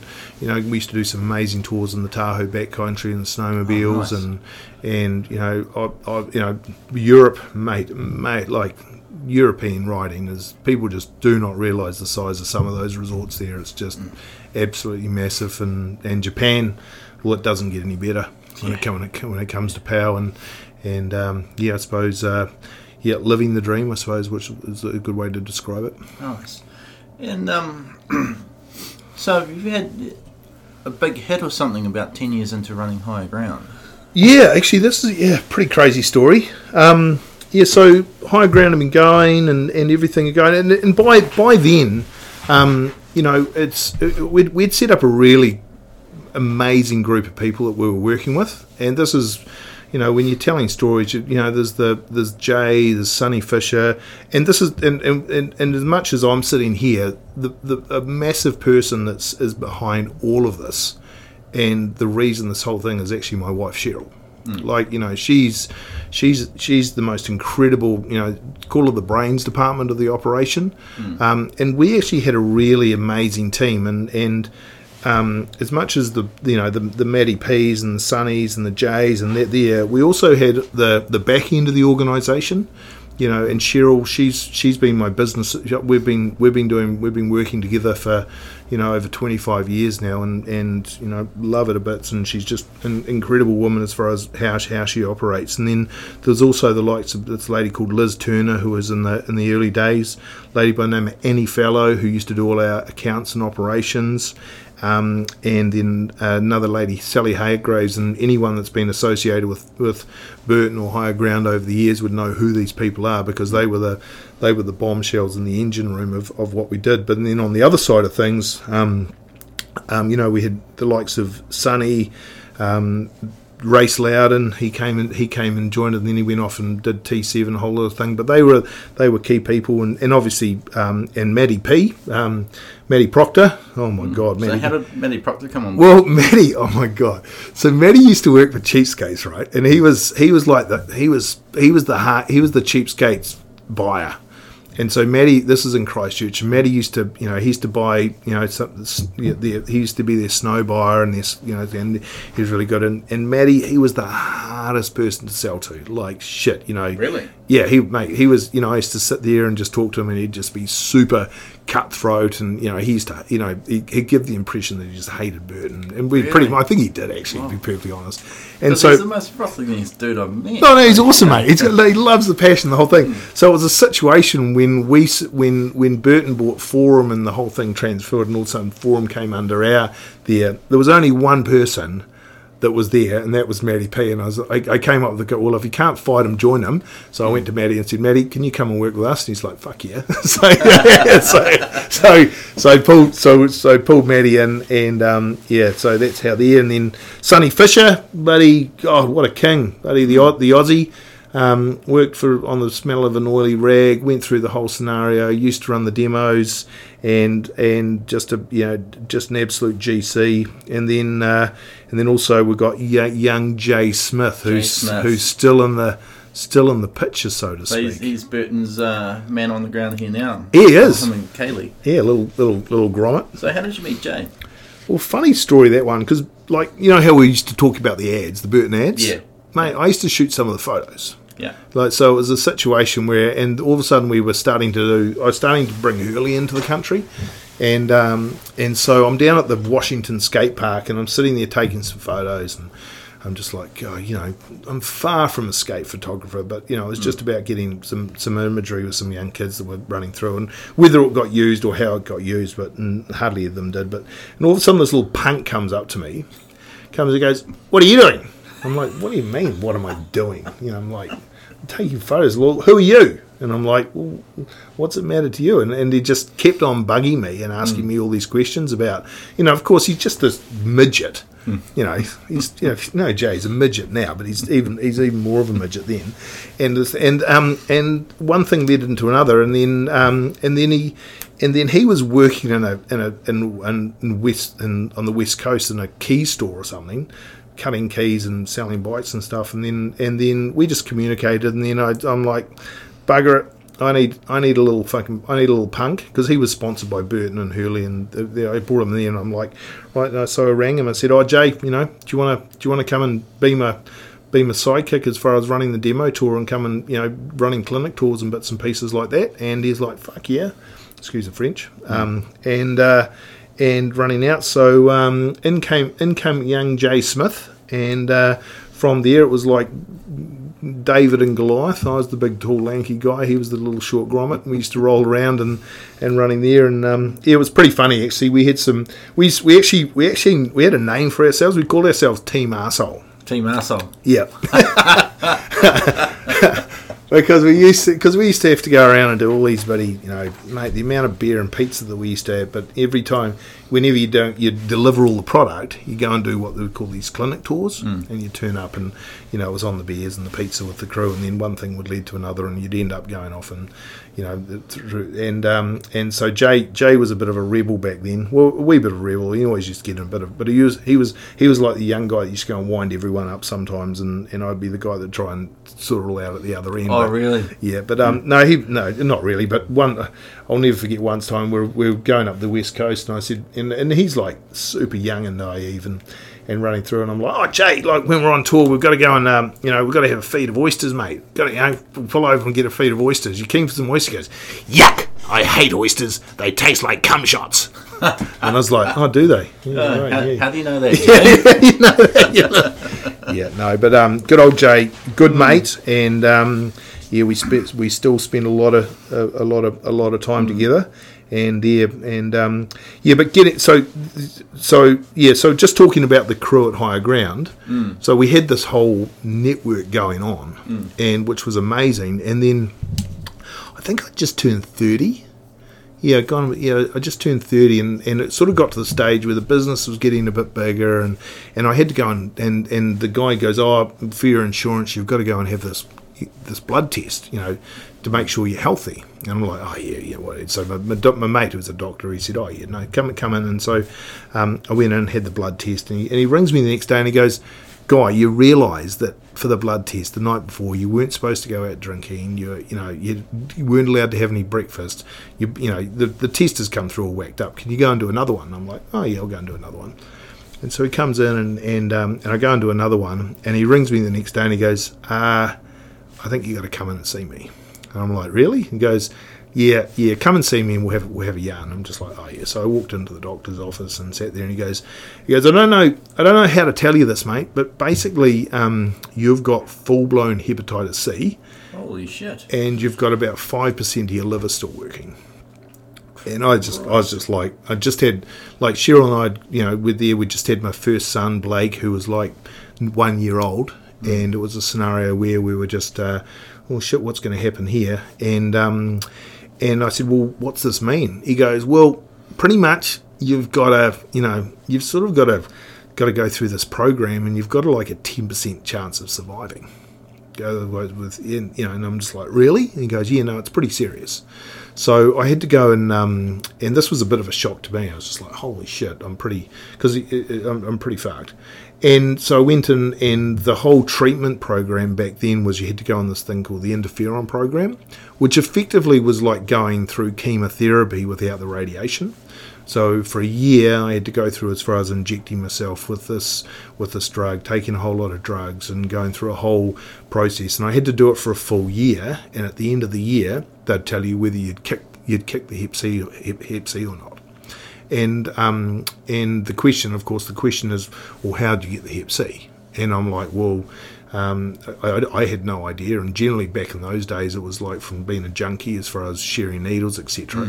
But when I was 20, I'd had a car crash, and uh, I'd had a big car crash, and in that big car crash, um, I'd basically went over the, the steering wheel, and it had, it had basically the steering wheel had collapsed so hard into my chest that basically had severed my spleen, my spleen off and so I'm in the hospital, and it was like, and I went went to the toilet at like you know one o'clock in the morning and pissed pure blood. And I'm just like, holy shit! And from there, one thing led to another.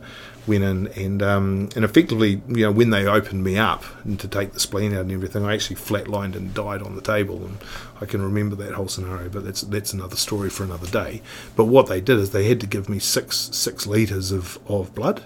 Mm. And in that six liters of blood, when I was twenty, there was a there was a one of one of one of the liters was a was Hep C, mm. and so basically, in, in 10 years later, I found out there. So I had to go through this whole process of, and effectively, I had to leave higher ground for a year. I was like, had to pull pull up stumps and go through this whole process. And as much as I went through the, the, the side of things as far as on the the, the the the hospital side of things. Good mate of mine, Tom Dawson, who was a who was a biochemist. He put me through a training program and deep tissue massages and went through the whole natural side. And I'll um, and I'll never forget a year later, you know, stopped drinking for a year, um, and you know. Cut everything out as far as lived a lived a perfectly clean life because I'm like, mate, I've only got one chance of this, and uh, went in and, and, and the whole crew, the whole higher ground crew, basically I left the scene. Cheryl and the and the team just ran the bu- businesses business as normal, and, and full credit to those guys because you know I couldn't have, couldn't have done anything. They're Boss there. says team. Yeah, boss has team, and uh, went in, and I'll never forget the day I went in there and and uh, went and had my final blood test. Like you stop doing all the drugs and everything, then they go and give you the final blood test a year later, to, and uh, and my doctor rang and he goes, "You kicked it." Nice. And I was just like, it was it was amazing feeling because it was a I was going to survive, but fortunately, um, where my liver was was pretty fucked.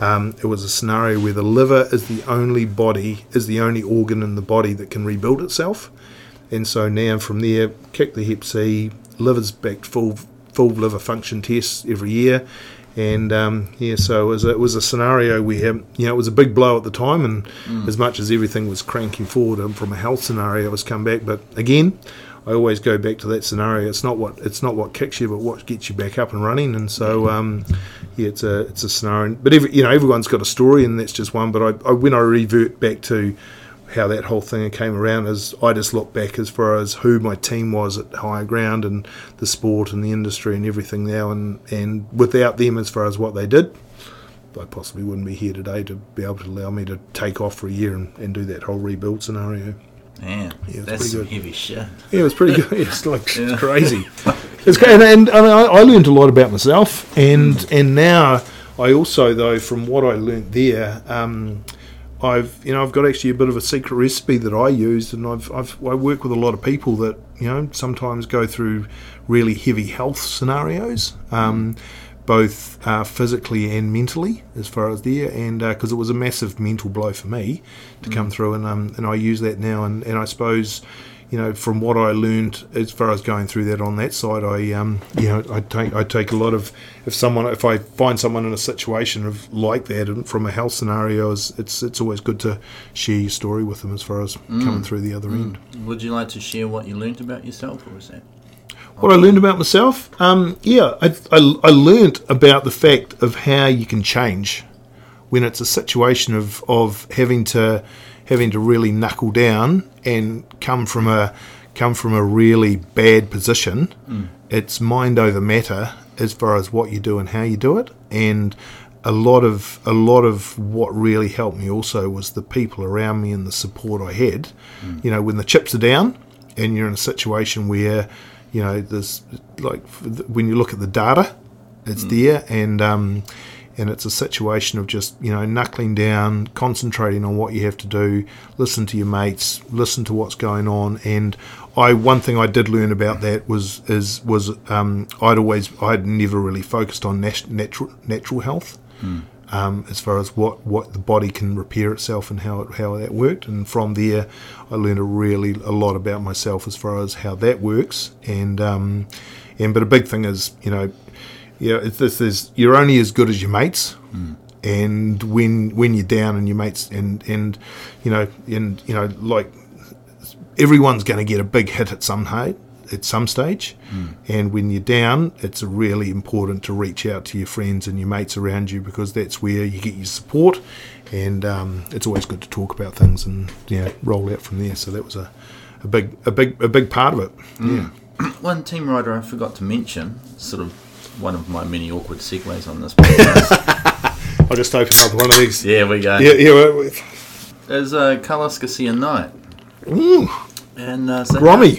How, how did Carlos get into the picture with you and Burton? Oh well, Carlos. Well, ironically, Carlos and I, mate, uh, uh, Carlos, I, I, I was asso- got associated with the Garcia Knights way before Carlos ever, ever existed. Before he Right. was even a twinkle in his dad's eye. So um, early days of early days of Christchurch, first year running Burton.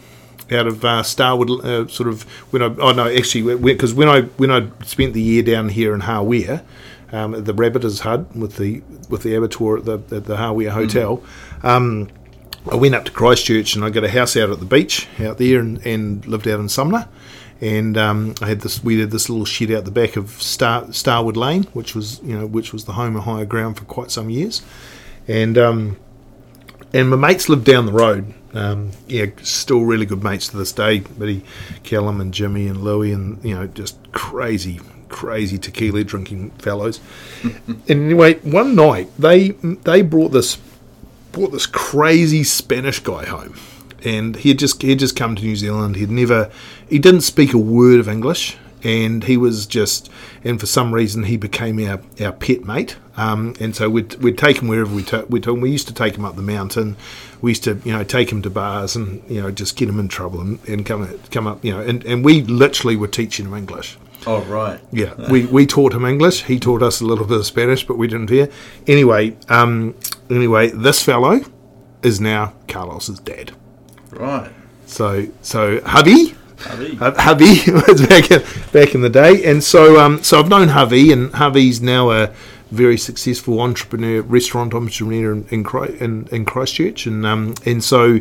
Javi effectively, you know, got married, and you know, we'd obviously taught him the right things to say to ladies in Christchurch back there because he managed to secure a beautiful wife.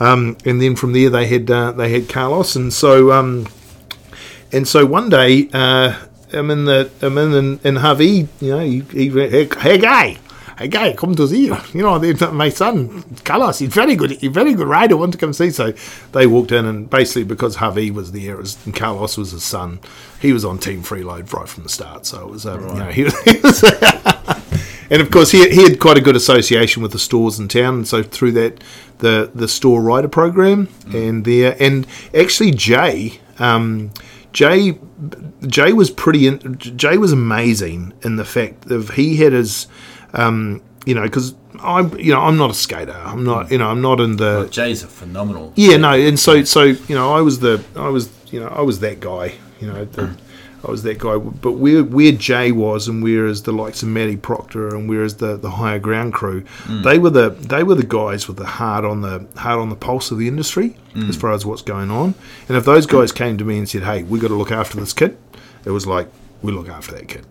There's no, there's no. It's it's it's it's about it's about you know ch- you know working as a team and, and taking people's recommendations as far as who, who does what and where. And so Jay had actually come to me and said, look, you know, there's this young kid, Carlos, of which I didn't even know Javi was his dad at that stage. Mm. And then they had, the, the whole thing came around. And so Javi and Carlos came in. And, and from there, you know, Carlos became part of the became part of the family. And um, yeah, and he is, he is, and, you know, I've, I've he, he's he's grown he's grown with he's grown with our family, and I've grown with his family, and uh, yeah, it is true family to there, and, and um, yeah, he's a great kid, great rider, Just amazing, yeah, amazing, yeah, and- snowboarder. yeah, no, totally, and um, yeah, and, and if you've met if you've met Carlos and you know who he is, he's just he's just a super super cool kid, and Polite young man. yeah, too. yeah, totally. And a, and a real, you know, he's the he's he's a you know he's a he's a great ambassador for um, the sport for Yeah. New Zealand, and going down that you know true professional path of of going through. And and when you look at those riders now, and when you look at you know Zoi and and Carlos and those those you know the the quintessential top New Zealand riders, and and there it's a um, you know they're all they're all you know soul to the earth and, and good people at heart as far as pushing pushing the sport out. Uh, before we move on, just got to give a shout out to Jay for holding the Burton program down in New Zealand now. It's like fucking Yeah, no, totally. He's uh, yeah, it's quite good because now I'm on Team Freeload. ah sweet. Doing 180s on ourselves, eh? yeah, totally. Boy, boy, it's way, it's way, it's way better. It's way better being on So- Team so- Freeload than running at the other side. So you rock around to the apartment and be like, yeah, yeah, "Oh, totally. I'm like, hey, Tony. I was like, oh, here comes Guy. Oh my god. yeah, yeah, totally. Yeah, I've done a full, I've done a full role reversal. Yeah, it's pretty, hmm. it's pretty crazy. Shot Jay. so Punk. when Higher Ground was based out of Christchurch, and from what I can gather from talking to Spy, like Christchurch was a bit of a hub for like international snowboarders coming in, Yep.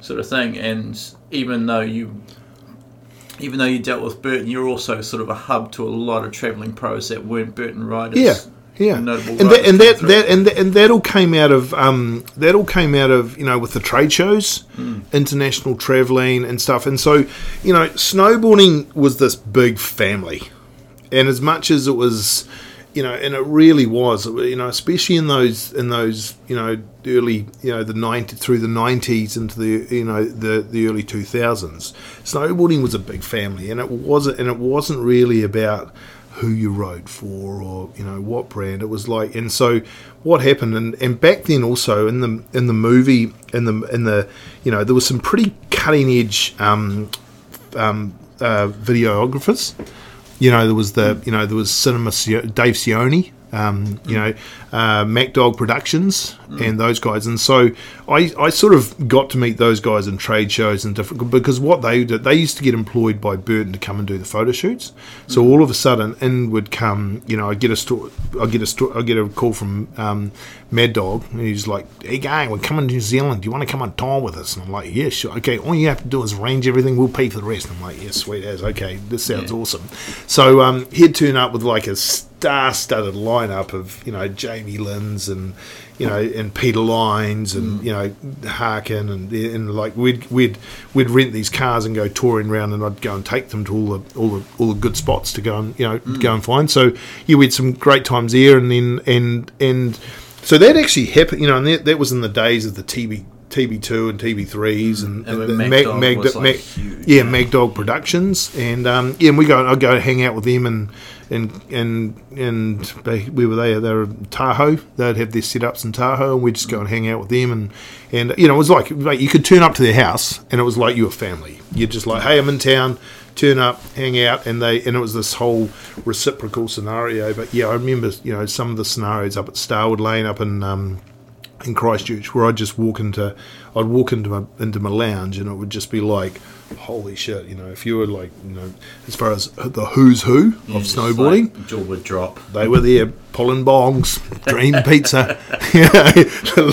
Living the living living living the dream. It was um yeah so that that was all good. And then you know and out of that um you know there came the whole you know you know the, the, the filming of the Harkin factor and, and the and all that. And so yeah I, I I had a lot to do with the whole film production in New Zealand for quite some years Dave Seoane filmed, Cinema Seoane filmed Harkin Factor, is that Yeah, right? yeah.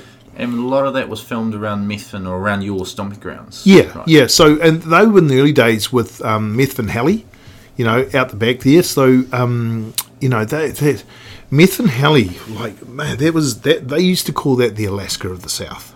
Yeah. Yeah, no, no. So if you go out into the Two Thumb Range, like it's you know out of Methven, round the back, right up the top of the Rakaia Gorge, and into you know the northern aspects of, of Mount Cook, etc. There's some amazing terrain there, and they were they used to come in here and they would go in there for years, and it was pretty it was pretty undercover as mm. far as where they were going and what they were doing, and so they they used to go into areas where the traditional heli ski guys would never go, and so Yeah. these guys were list out there to to, to, to, to push it out. And um, so, yeah, there, and then so you know, did a lot with those guys as far as finding the finding what we call the fresh fields, Yep. shit that's never been shot. And of course, they could just shoot the living shit out of that. Yeah. and then they'd have fresh stock for the North American North American winters. And then no one would know where they shot it anyway. Yeah, yeah. And so it was undercut. And so we had a we actually had a deal with Methven Heli that it was like, mate, that we, we had an exclusive with Methven Heli. I think it was for like for three, two or three years. Awesome. Is the fact that you know this is this is ours. I can't touch it, so they could come back. And so a lot of that,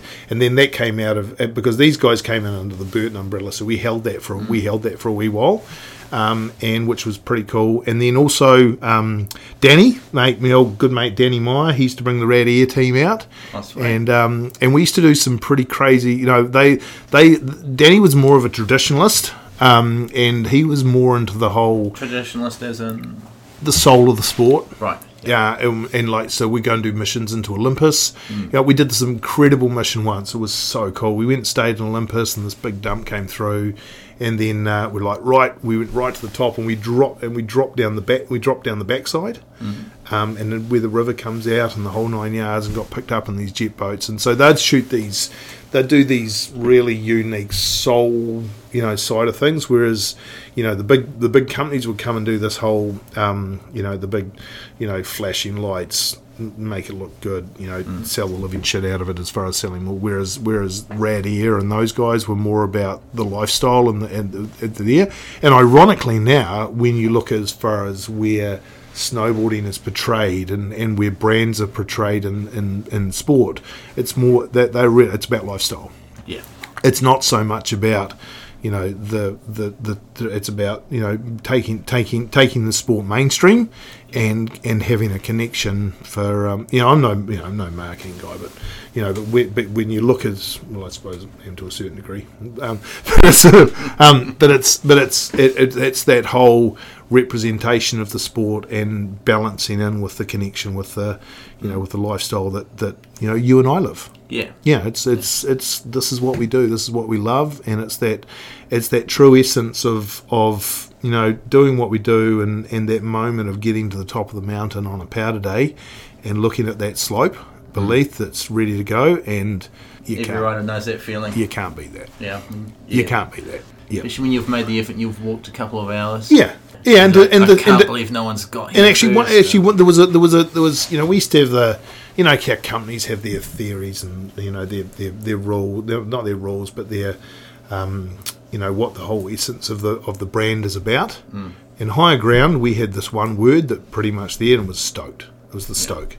It was the stoke of what we did for riders. It was the stoke of what we did for um, events. It was the stoke of what we did for um, you know representing the sport and, and how we did it. And it was the stoke of all getting uh, getting into the mountains together and, and riding together and enjoying it. So um, yeah, that was a that was a big part of it. And I suppose what I really enjoyed I really enjoyed about um, my as far as representing New Zealand to the international stage with the whole film connection side of things Yeah. was actually putting New Zealand on a you know on a on a platter. People would have been freaking out when they seen the Harkin factor. Where? Oh my god, where the fuck is Yeah, that? but but but Yeah. but all of a sudden, international tourism. It was like mm. all of a sudden we were putting New Zealand. You know, we were putting New Zealand on the on a on in the international mm. stage, Like, and and people people were like, "Holy shit, this place exists!" And and and they came. and like later on, like when Travis Rice did That's It, That's All, how many riders do you reckon bought tickets to New Zealand because of holy shit? Look at that. Yeah, yeah, yeah. So, what's the Harkin factor? Was that Terje's first trip to New Zealand? No, No. no. Um, Harkin's first trip together was with Mack Dawg Productions. All right. Yeah. Um, and fuck, that's a funny story. Holy shit. So here, so so so Mack Dawg rings me and he goes, uh, and actually the Burton marketing team rang me and they said, oh look, we're sending Harkin down. I'm like, oh god, here we go. And he goes, we're sending him with the Gooch, Peter Line, and um, and Jamie Lynn. So that was that was my that was my Damn. that was my team. That was that, that was yeah. yeah. Um, so pick, so um, met them in Queenstown. Uh, said okay, boys. We had like a I think we had like a ten day tour, and we would you know there was a couple of storm cycles, and we had to hit a few things. We had a couple of promo things. We had to go and do some kiss the baby sort of stuff. Um, anyway, so got the gooch, got Harkin, um, put got in Queenstown, put them in the motel room, and I was like, right, got the got the got the got the crew, landed them. You know, he it, and Harkin was just blowing up. Then it was just he was this he was he was he was he was the he was the new fucking king of snowboarding.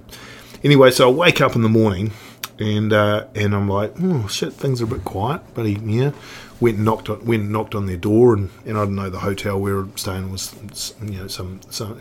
Anyway, so I'm, I go, I walk into his, and he goes, I hear this groan. I'm just like, oh yeah, fuck. and so I walk in. And I walk in and I go past, you know how when you walk into a hotel room, there's the you know, the ensuite, you know, the- and I walk in and I'm looking there and there's fucking blood all over it. It's like there's, it's, you know, it's covered in, you know, the mirror's covered in blood. There's sinks all blood, you know, there's blood everywhere, and I'm just like, holy shit, what's happened? I'm just like, here we go. I've got Harkin in here, and there's just in there, and I go and he's he's in bed and he's just quivering, like you know, like you know, I'm just like, I'm like, dude, are you okay? You know, like you know, and I'm just like, oh, and, and you know, he could hardly talk. And I'm just like, right, okay, right. You know, I was in a wee bit of a panic mode here. I'm just like, holy shit, what's happened? The you world's know, best snowboarder, and there's a whole lot of yeah, blood. yeah, and he's under my he's under my wing, and you know, maybe some, something really bad's happened. And I'm like, did you get in a fight? You know what happened? He goes, no, no, we've just been here. And, and so I, t- you know, got him up, got some water into him, took him to the, took him to the, took him to the medical centre, and um, and they're like, oh, and they had, a- had a check out, and they're like, oh no, you're okay. You know, your blood's everything's for there, and, and um, and I'm like, okay, right. And so we get we leave the medical centre and we're going back to the hotel, and he goes, guy, I need to tell you something. I'm like, oh, what's that? He goes, oh, me and the gooch, we took too many pot cookies on the plane on the way over here, and we got here and they hit hard. so the little punks got on the plane, took a whole lot of cookies, and basically just he, I picked them up. They spaced out, and basically he vomited them, vomited them up so hard he, he vomited everywhere. He'll probably hear the story and you'll be like, "Why the hell do you have to tell that?" It's okay, Harkin. You're okay. Some of you, some of your stories I won't tell, but you know that. But uh, so that was a pretty that was a pretty funny introduction to um, to Terje, and um, yeah, from there, mate, he's he's been back in the country, and again, he's just like one of he's he's super you know, super talented, super cool kid.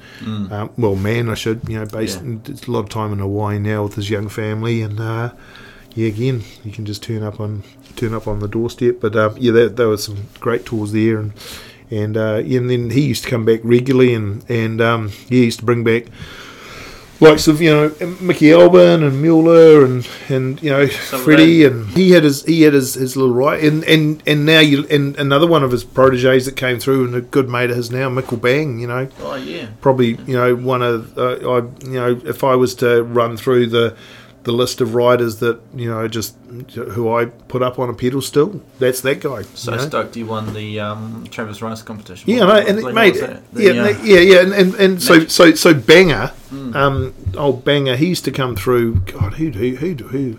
He used to come, you know, he was in the early Uninc days, but he was the nice guy of the, you know, you had your Romain De Marchis and your all the crazy, crazy guys that used to go through fucking windows of shops and stuff when we were down here, and and then, but you know, Banger, he was, he was, he was pretty cool, um, and yeah, I think, I think he actually married a Danish princess or something, Really? and now he's he's like royalty. So and- Nickelback's royalty yeah, totally. with those cab fives and those front three nose. Yeah, so no yeah, so he goes through. So he, um, yeah, so we, we, we have a few chats on it. Yeah, and you know, and, and the, the, the amazing thing about all this is, you know, the, you know, through you know through messaging and you know technology and stuff. Now, you know, you can just you just catch up with all these crew all the time, and so, So- Well, well, you mentioned I think and um, Romain and bouncing through the window. Were you privy to that incident? Yeah, yeah, I was. I yeah, talk about that was that was getting getting the kids out of jail scenario, um, literally, hypothetically, and figuratively.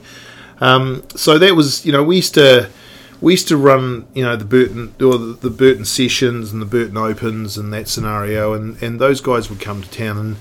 Mate, those guys, you know, Uninc was the bad boys of, of Burton. Hmm.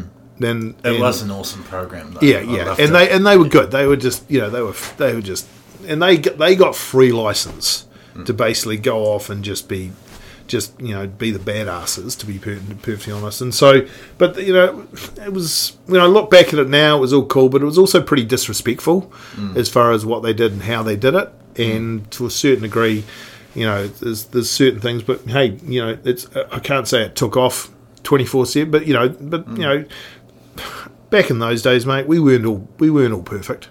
You know, we've all we've all we've all gone and done shit that we, we regretted, and we've all gone out and had too much to drink, and we've all gone out and and no, yeah, but Yeah. you know, they, these these guys were in the in the public in the public face, Yeah. um, and the other thing also is, you know, I used to, a lot of people used to help build the brand, and a lot of people used to help as far as in the bars of Wanaka, as far as what we did, and we used to bring a lot of people to town with gigs and a whole lot of stuff, and and and, and I'm really respectful of that. And it's a situation where sometimes people come for a short time and they do dumb shit. And when they do that dumb shit, and people get hurt, and and it, it's it's you know people you know property gets damaged and stuff like that, and and this was a classic scenario where those boys you know they they uh, where were they? There was some uh, paddies. I yeah, Paddy, that's right. Yeah, the Irish bar, and they they rang amok with the bouncers afterwards in this in this thing, and basically ended up in ended up in Buddy the the, the cell, and, and and of course I'm the guy that gets the call, so it's just like, hey guy, we need to you know, so there there was um it was me and the Renee Henson who was the who was the manager at that time, so there we are in the Buddy police station, you know, calling for calling for favours and bits and pieces and and um, yeah not you know I wouldn't call it the highlight of what I like doing and how I like doing it but it was uh, you know that was snowboarding that was it was at that time and and you know whether whether some people thought that was cool or not was you know personally I didn't but it was um you know but you know that was just a classic situation whereas we had the highlights but we also had the highlight lowlights and uh, you know my job was to get them out of jail Because I heard that they got their passports taken off them or something yeah like that. yeah no no no they was they, they weren't go, they weren't going anywhere in a hurry Yeah. Yeah, yeah. So there was, um, yeah. So there was a there was a bit of, um, let's say, there was a good donation made to the local community for some for some for some for, some, for to get yeah there and uh, yeah they left town with their tails between their legs. Well, one visitor to New Zealand we probably I think we need to talk about is the man himself, Jake Burton. Is Yeah. obviously bringing his boards in. You would had a close relationship with him Yeah. over the years. Yep, yep. Yeah, no, Jake, mate, rest rest in peace, brother. Um, yeah, like the for those who have met him, and quite a few Kiwis actually have. You know, he's he spent a lot of time down here. Um, that guy was ama- like. Then when when I say Jake, you know, there's also Donna, his wife. You know, as I say, you know, I, I just you know hands out to Cheryl. Um, you know, Jake and Donna. You know, she's she was as, as big a part of that company as as and is, is now as big a part pa- passes his passing as far as driving that company as far as what they what they what they represent. Um, yeah, so yeah, I was, I was in a privileged position, you know, of, of meeting Jake and knowing him and knowing him as a mate. Um, and you know, we used to go over to the states and stay at his house, and you know, and just you know, just he'd, he'd, he'd always be very accommodating, no matter where. And he had he had a bit of a he had a bit he had a real soft spot for New Zealand. Yeah. Yeah, to the to the point where he actually came here one year and they, he he lived here for a lived here for a winter. All right. Yeah. Shit, that's kind of a big deal, eh? Yeah, it was. He um he was like he, he they, they had this thing where they were they were tra- they they were just moving out and they, they moved to New Zealand for um they were they wanted to ride all year. So in New Zealand was basically where they where they came. So they moved. I jacked them up a house in Sumner, and the whole family. We, we're talking the whole family So kids and everything. kids the whole Yeah. nine yards and, and so um and so they came they came out here and uh, lived in Sumner and so we used to you know we used to surf and do the clubbies and and you know don't do you know do, do the photo shoots and a whole lot of, you know the, the and so um yeah which was super cool and and uh, yeah he just really but that guy mate oh my god like when it comes to like I don't know if people know but but Burton's is a privately owned company Yeah. there's no there's no shareholders. There's no there's no anyone they've got. They've got their board of directors, etc. like that. But it's but it, the essence of of what they what they did was purely for the development of the sport hmm. and development of of what it was. And so Jake and Jake and and so the philosophy that Jake and Donna created out of Burlington, Vermont. And how they set up the different bases all around the world really transpired. And as much as I'm sitting here talking about what you know our, our you know well my, my and Cheryl's story and and the higher ground story they had they, they had a hundred of those pockets all over the world. Hmm. So where where that connection rolled through in the New Zealand marketplace, they had that connection happening in South America. They had that connection happening in Europe. They had that connection happening in Australia.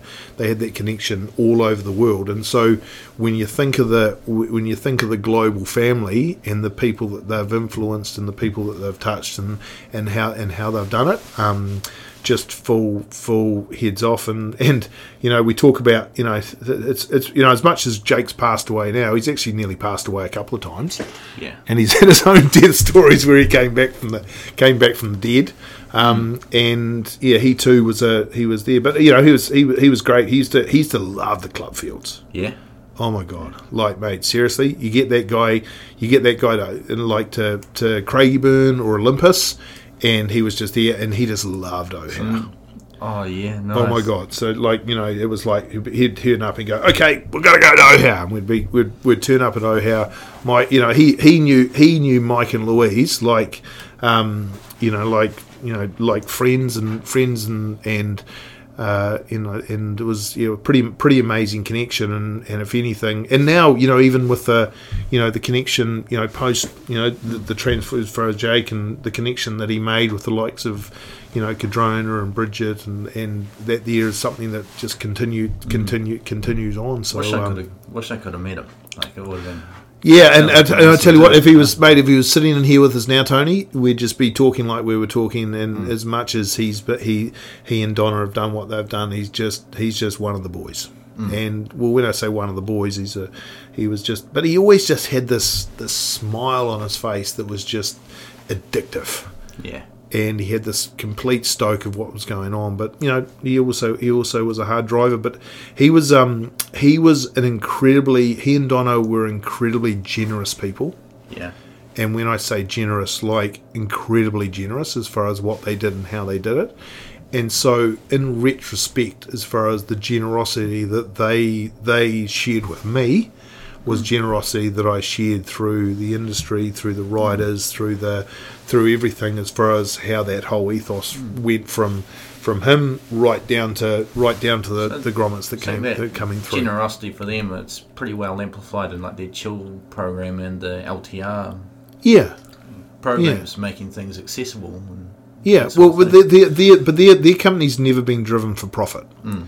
Their, their, their, their, their company's always been driven for prog- prog- progress, prog- progress, Yep. and um, and it's and it's something that you, you know, there's not many private companies in the world that do what they do and how they do it, and uh, it's a it's a situation where, and you know, that that guy gave me some experiences that you couldn't top. You know, Yeah. there was you know he'd turn up and next thing we're we're at Mount Cook for five days of just just going ballistic and Heli with Jake. yeah Wow. yeah yeah and and and and and you know we got to got to take some of the other crew along and and you know he'd he'd, he'd turn up here and he goes oh it's so good I'm bringing my mate from so and so and he'd bring some big CEO from so there was you know one of his mates and they'd just turn up and we'd just go and have a good time and and run out and you know so um, yeah, for, yeah, I I miss I miss that guy, and really, you know, I still keep in con- contact with Donna and running running through. But um, yeah, amazing. And you know, as kids now, uh, you know, George, he's pretty involved with the running, you know, running So the company the- and the, the three boys. and the boys yeah, have yeah, three, yeah, three Burton over boys. Yeah, no, they're they're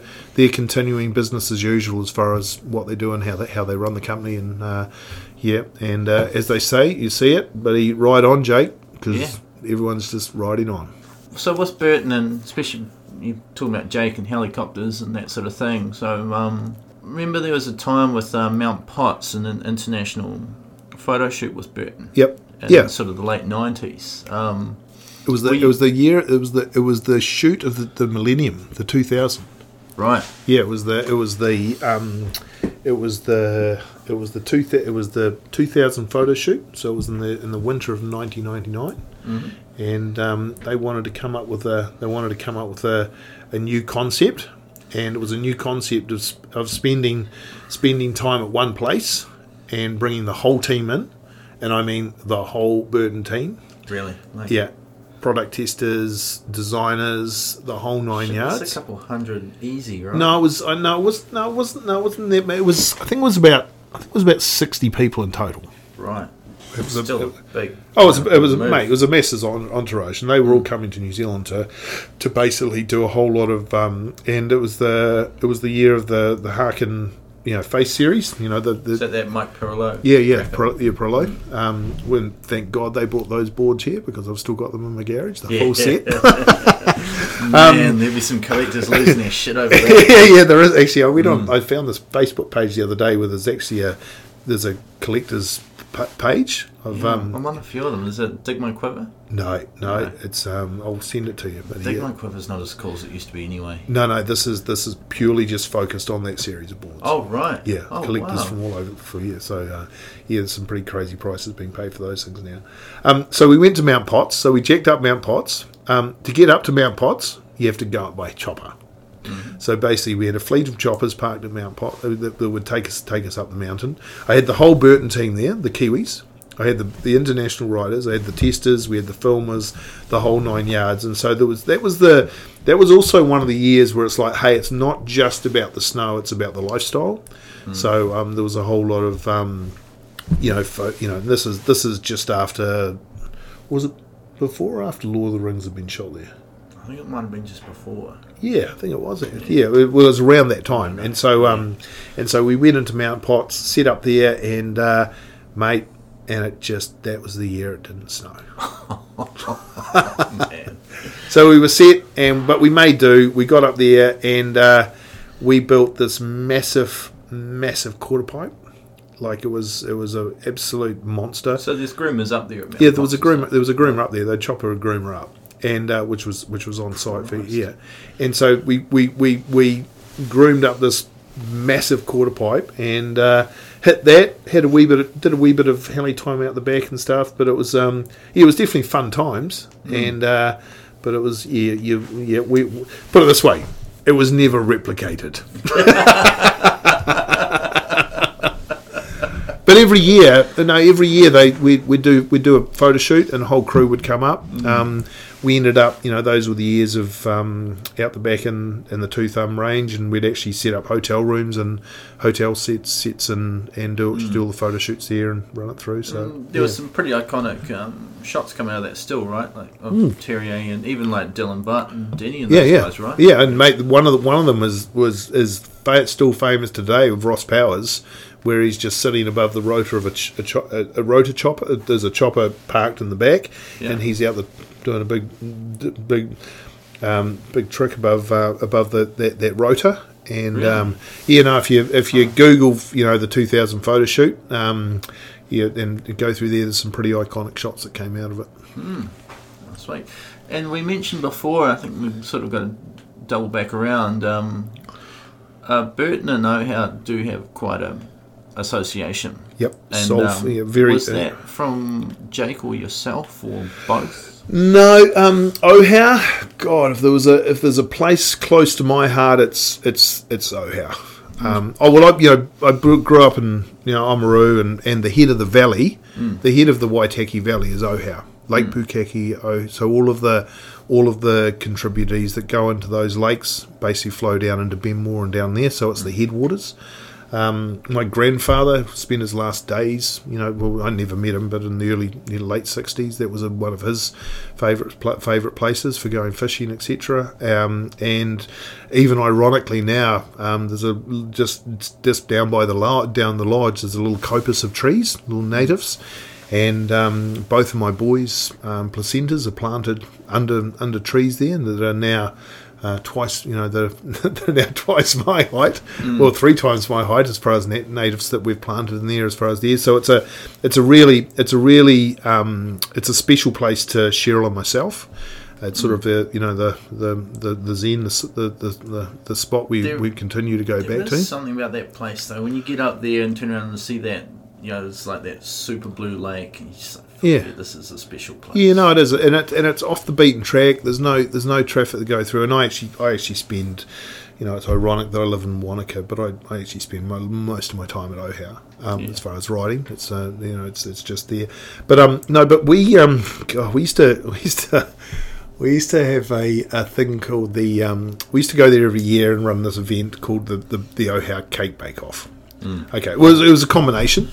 We had the cake bake off, Yeah. you know, and um, and we'd have the powder eights, Yeah. which was just for snowboarders. Skiers weren't allowed, and we'd have and we'd have the, we'd have we'd have we used to have a border cross, but when we changed that, we turned it into the what we call the the, the grand salami. It was just a race a race down race, you know, round the round the round the pegs and who could get down the fastest, and the winner won a, won a stick of salami.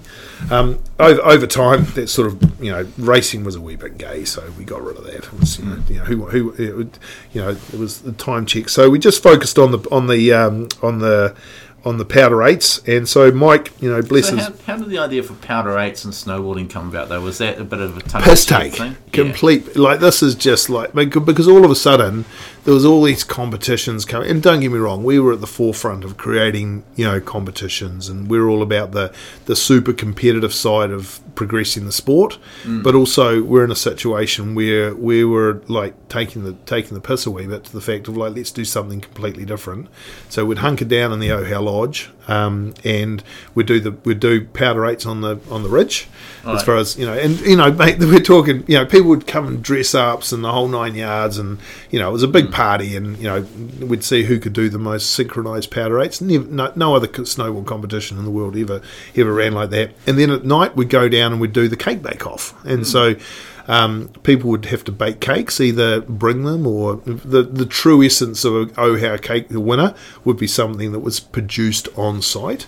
And you know whether you cooked it in a barbecue or whether you cooked it, you know, stole, you know, used the ovens or something. But, mm, but after dinner, we'd have out would come the cakes, and that would be the dessert, and then we'd have the the big um, the big uh, the cake bake off. And um, yeah, it was uh, it was pretty fun times, and boy, we got some pretty amazing cakes, and, and over the years we had some um, you know a, a lot of entries and um, some pretty pretty funny situations actually. So one of which would be the police judging a weed cake. Oh yeah, so oh god, that's right, mate. So yeah, so uh, yeah, so one year we're in there, and um, and actually I've got a photo of this, um, and so we've got the cake bake off, and of course you know we're snowboarders.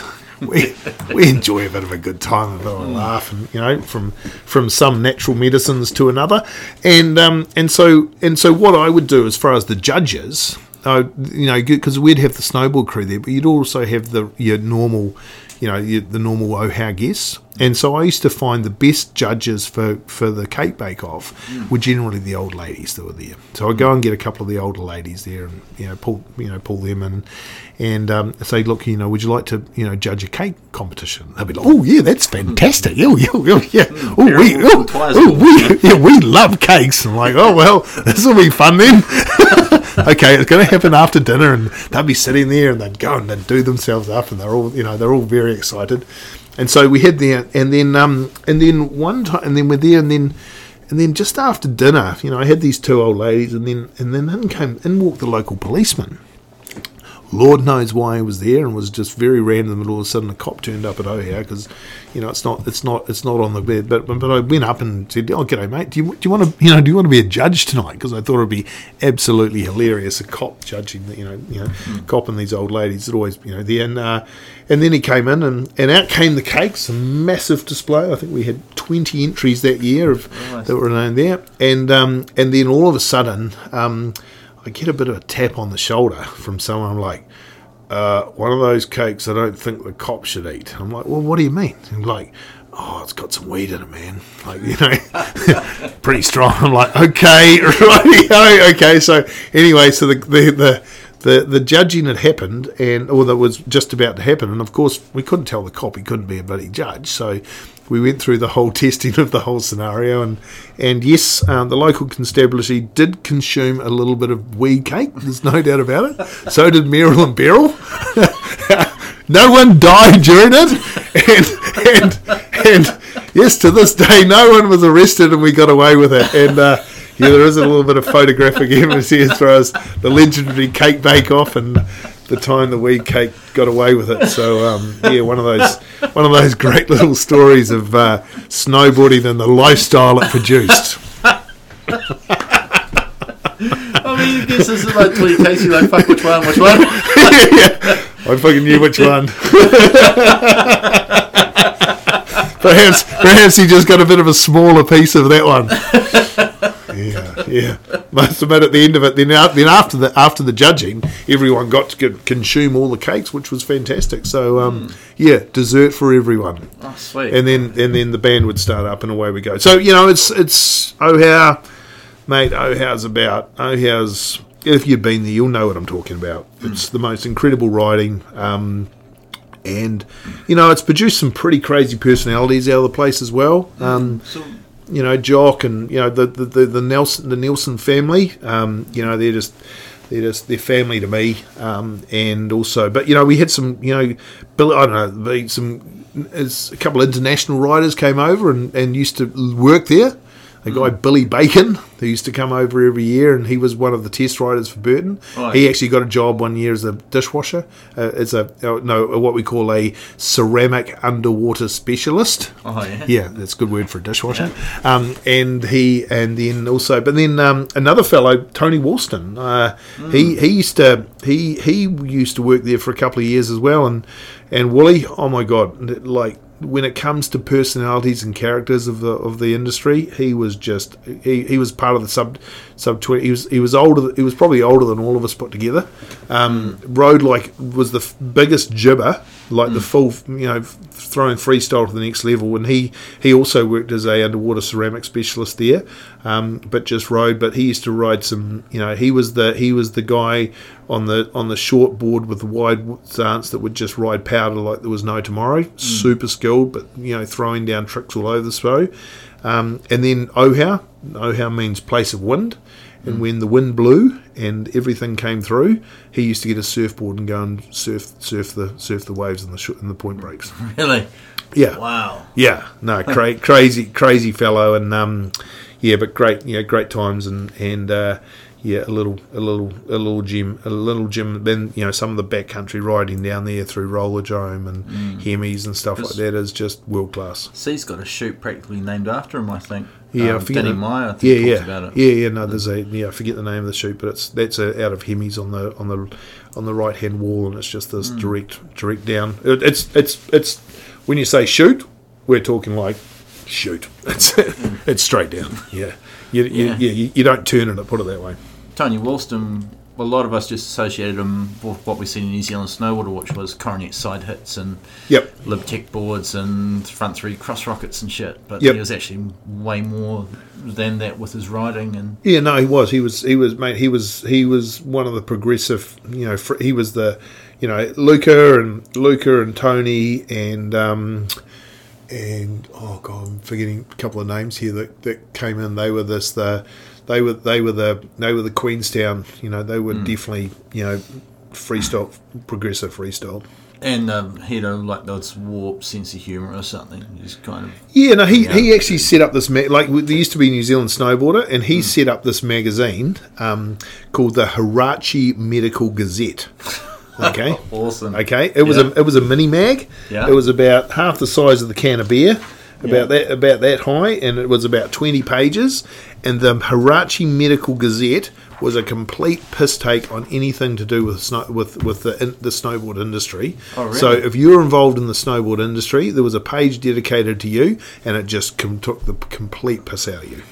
yeah, it was. Uh, yeah, Oh, I'd love to yeah, find a copy yeah. of that. Seamus and I featured quite regularly in that in the early stages, and Mm. uh, yeah, he was he was very blatant the fact that we were the assholes of the industry because we were taking main, snowboarding mainstream, and you'll rot in hell. and like, good on you, Willie. Yep, no worries. Let's go riding. Well, while on the subject of um, rippers back in the day, who were some of the standout names you or riders that you were seeing then? Oh, mate. Um, God, there was mate. It's it's it's really it's- really hard to put put to to put some names to um, there. But God, I remember my first year at TC. Um, that was just an eye opener.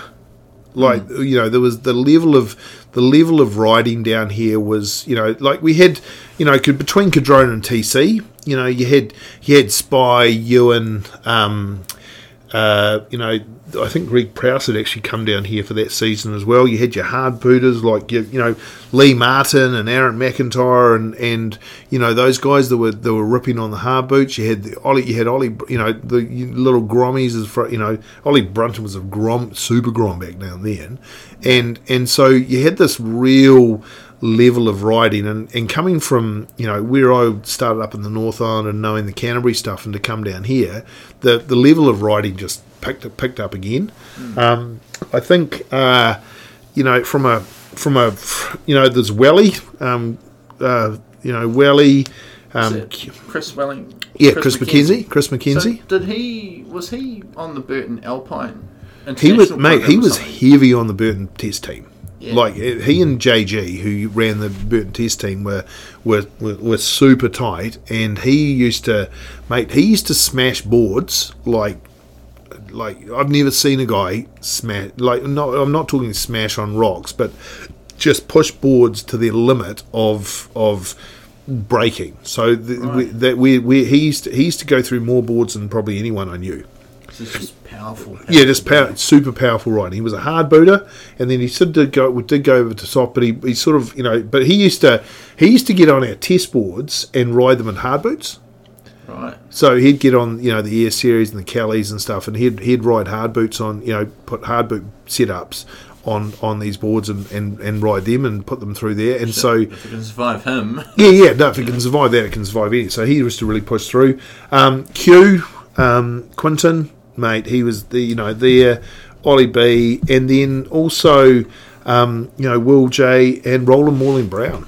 You know hmm. that like I look at I look at those guys now as far as where they were, and they were they were you know they were they were super cool hard rippers, and then you've also got the let's say the old school. You know, hmm. they were the new. They were sort of you know well, well, hmm. when I talk Q, Ollie, RMB, Will J, they were like the new school writers going through. But then you had the old the older boys. Um, you know, uh, Rion and, and Ollie Burke. I mean, you could write a book about those two. Yeah, right? mate, and and like like you know, like just GCs, like go- you know, and you know, like Rion and you know Rion. When we used to have such good times, and and then you've also had um, who was the it's old uh, Russell Riddell, who's he's now he's over in Queenstown. He's but he, he's in the same game as I am over there. But he's he originally was one of the crew that set up the board house here in here in Wanaka and he started importing ride and you know he was he was crazy in himself as far as he, how he used to ride like you know i never forget one day we're in the bottom of arcadia shoots and you know how you've got the cat track there and these guys had built this built this jump over the over the fence and like they were ripping down and I'll never forget turning up one day and and Russell Riddell just comes and hits this jump and it just flies off into into Pringles and I just never forget just watching him just just leave, just leave the fence into nowhere, spinning out of control as far as what he was doing. And you know, you just look at that and just go, you know, absolute balls out as far as what he was doing. Um, and yeah, but you know, Ollie Burke, you know, th- th- those guys, you know, skating was such a big influence, and anyone that could, you know, skate the way they they could, and then get on a board, Yeah. it was just it was just a head start. It was, you know, it was it was like a no game. You know, we had your free riders and your crew that, you know, were just into there. But there, as far as progressing the sport in the early days, mm. those guys, you know, and, and Dino and and you know, just full respect to those guys because they were the they were the they were the the key they, they were the the pushers there. And so, you know, I look back at them now as far as who they were and, and what they do, and as much as they were great bros, and you know, like to the extent we used to turn up at events and you know Rion and Ollie we had we had what we call the coffee club and so we just you know and, and you know when the Burton opens or something like that we just go and sit on the side of sit at, sit at the side of the half pipe or something like that. And the competition was who best who best who bought the best liqueur coffees as far as sitting there as far as watching what went through. So it was uh, yeah it was our our, our, our annual little get-togethers but it was also you know a bit of fun as far as um, understanding. And then you know in Russ and then Kazoo you know if everyone remembers Kazoo you know crazy Japanese you know So he- he, he became part of the board house. Yeah, he, he came out and sort of, you know, the board house went through a progression of quite a few owners, and um, and you know, obviously, you know, to its demise now as far as where it's at. But yeah, there was um, yeah, some good, always some good nights had at the board, house. Yeah, I, I can imagine Ollie, and Rion, but classic, classic dudes. Yeah, yeah, yeah, yeah. No, no, totally. And still, clear, and actually, and you know, and Ollie, what a, just such a crazy mofo, you know, and just skates hard, rides hard. And what, what I saw him two days ago, having himself to a skate, and he went and he just broke his leg two days ago. Broke, you know, broke his ankle, tibia and fibia at the base, pinned yuck. up, pinned up at home, and I'm just like, mate, you're, you're nearly fifty, dude. You can't, you know, it's just, yeah, but good on him. Uh, You know, Yeah. you know, it's not again. It's not how hard you get to go down. How you get back up. Yeah, yeah. Yeah. Got it. Got you go. There's a bit of a th- there's a bit of a theme for this one, isn't it? It's not how hard you go down. It's how you get back up. uh, lessons in life. Yeah, eh? exactly. And so you're talking about on the side of the Cardrona Pipes with Ollie and Rion, which I think we can segue pretty good. So I remember um, when the New Burton Pipe Jam started at Cardrona. It Yep. was kind of a big deal. Like, whoa, no way, a competition that's not a competition. Yeah. So how did that all start coming about? Like, your Well, we um, well, okay. So, so what we what we did is um, we like where it all started right back was we wanted to find a way to get on the mountain with the riders, with the crew, with the boards, and have a day where we could all where we could all just hang out. And so what we what we what we created was a thing called the Burton Big the Big Airs. Okay, hmm. and so the big airs was was a day when we'd go, and the first one I think was at, at was it Cardrona? Yeah, it was at Cardrona. And uh, I'll never forget turning up Cardrona and, and going to, I think Sean Gilbertson was the manager back then. And, and I went up to Sean. I said, Sean, this is what we're going to do. We're going to turn up. We're going to build this massive jump. We're going to put the demo tent there. People can, you know, come around. They can try the boards out. They'll come back. All the riders will be hitting the jump, and it'll just be a big, you know, just be a big lot of fun. And, and there's no, you know, it's not really a competition. It's like, hey, it's self, it's it's self judged. So it's a scenario of whoever you know, whoever thinks one on the day will, they'll you know, will do that. And, and, he goes, and he goes, he goes, are you crazy guy? He goes, you want me to build a jump? In the middle of the piste as far as to basically, I mean, it's like that's just mad. I'm not, I'm not, I'm not. Put, this is under, this is under the White Star. Okay, he goes, I'm not building a jump under there because what's we're all the skiers. You know, we need to save the piste for the skiers.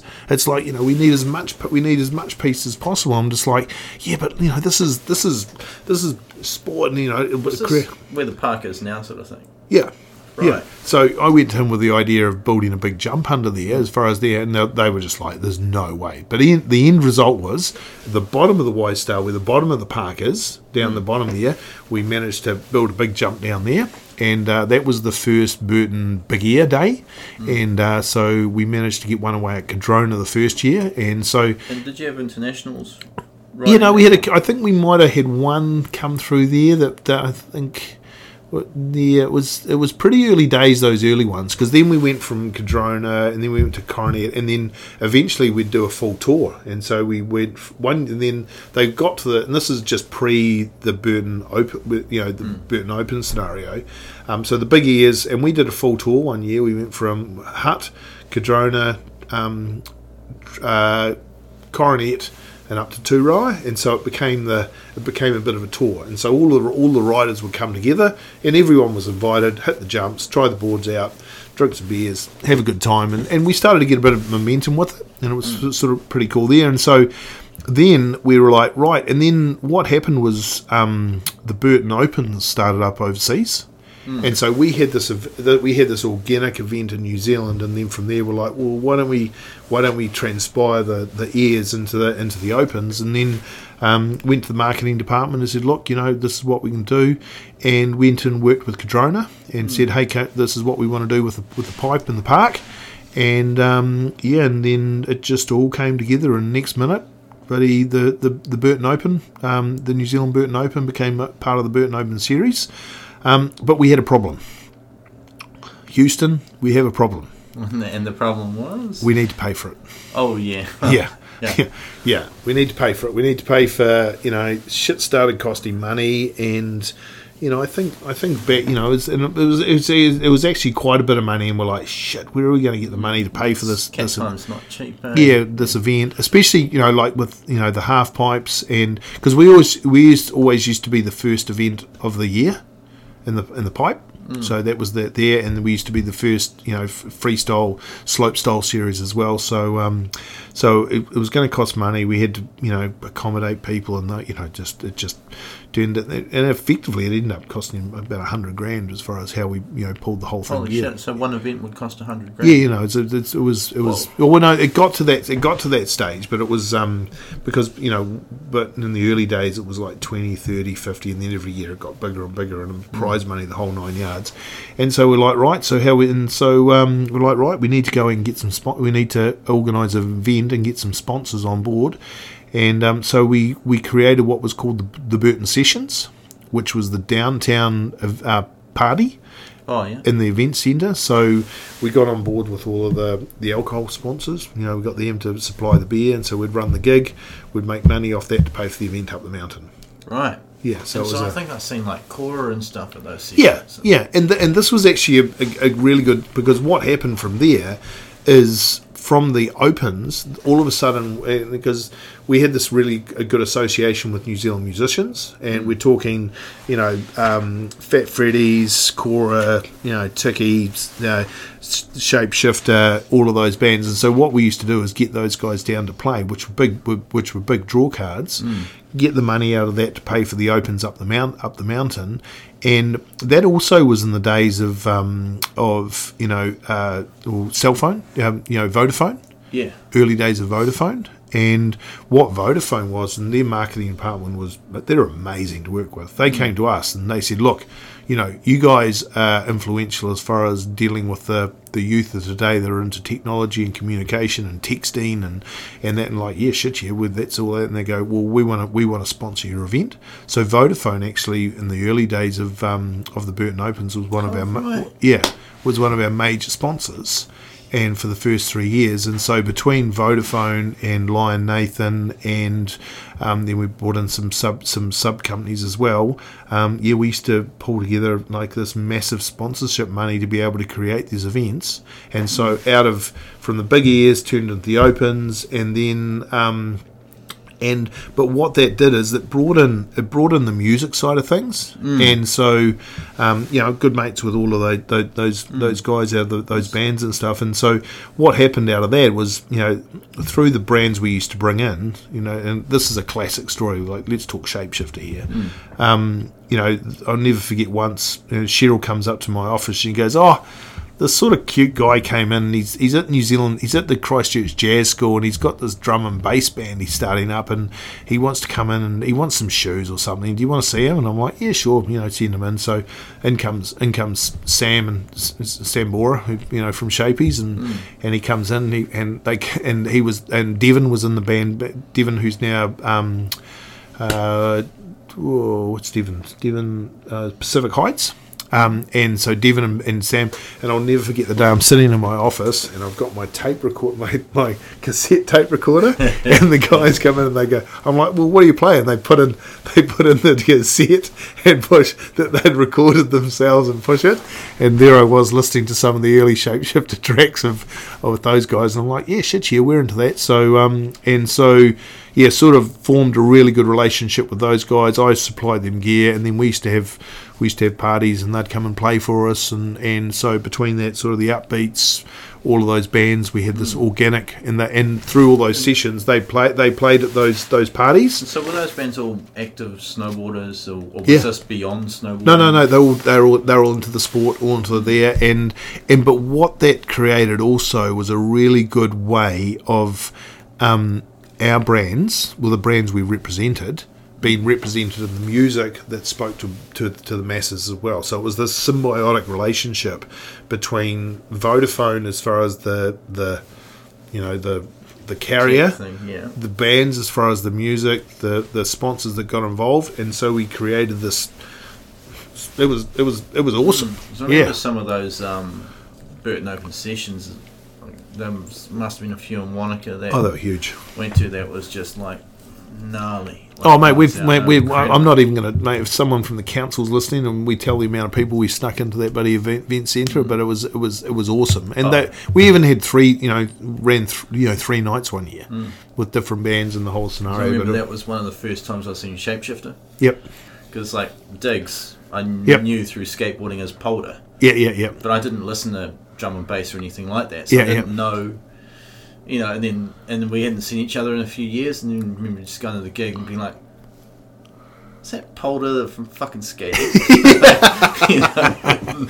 yeah, and, yeah, and then uh, downtown and downtown and Ca- Caps and Stawny and you know those Queenstown crew and um, yeah, mate, they're, they're some of my best mates now. It's um, you know we're like brothers from other mothers and uh, you know so and and I suppose that's the other thing is out of the out of the sport and who who we operate and how we operate is there's there's lifetime you know lifetime friendships and I mean lifetime friendships that have been created and they just get from they all get get stronger and stronger and um, yeah it's good and then I suppose from there also is uh, you know I've got to I've got to talk about you know, I'd really like to talk about the snow park Mm, well, the Burton Open ended up Yeah. at Snow Park Yeah. for a while. Yeah, no. Well, one year, no, one year. What we did is we had we had the we had the um we we had a crossover between being at Cardrona and Snow Park. Oh, really? Yeah. So what we did is we had the, the first year the Snow Park got involved. I was yarning to Sam. He goes, "Well, let's build you the biggest motherfucking quarter pipe we can we can do." And we're like, "Right, let's do that. We'll make it a nighttime event." So what we did is we had the we had the the slope style on the and the half pipe at at um at the at Cadrona, and then at night we went across the I road. vaguely remember. Yeah, that, and we and we we built the quarter pipe right. and uh, and that's where I got to meet Dogger and all those crazy mo- from there, and Sam, and and again, you know, m- new new relations. So we built the quarter pipe, and then from there, um, you know, like the snow park, holy smoke, It was you know, ahead of its time, wasn't it? mate, Like, Disneyland. Yeah.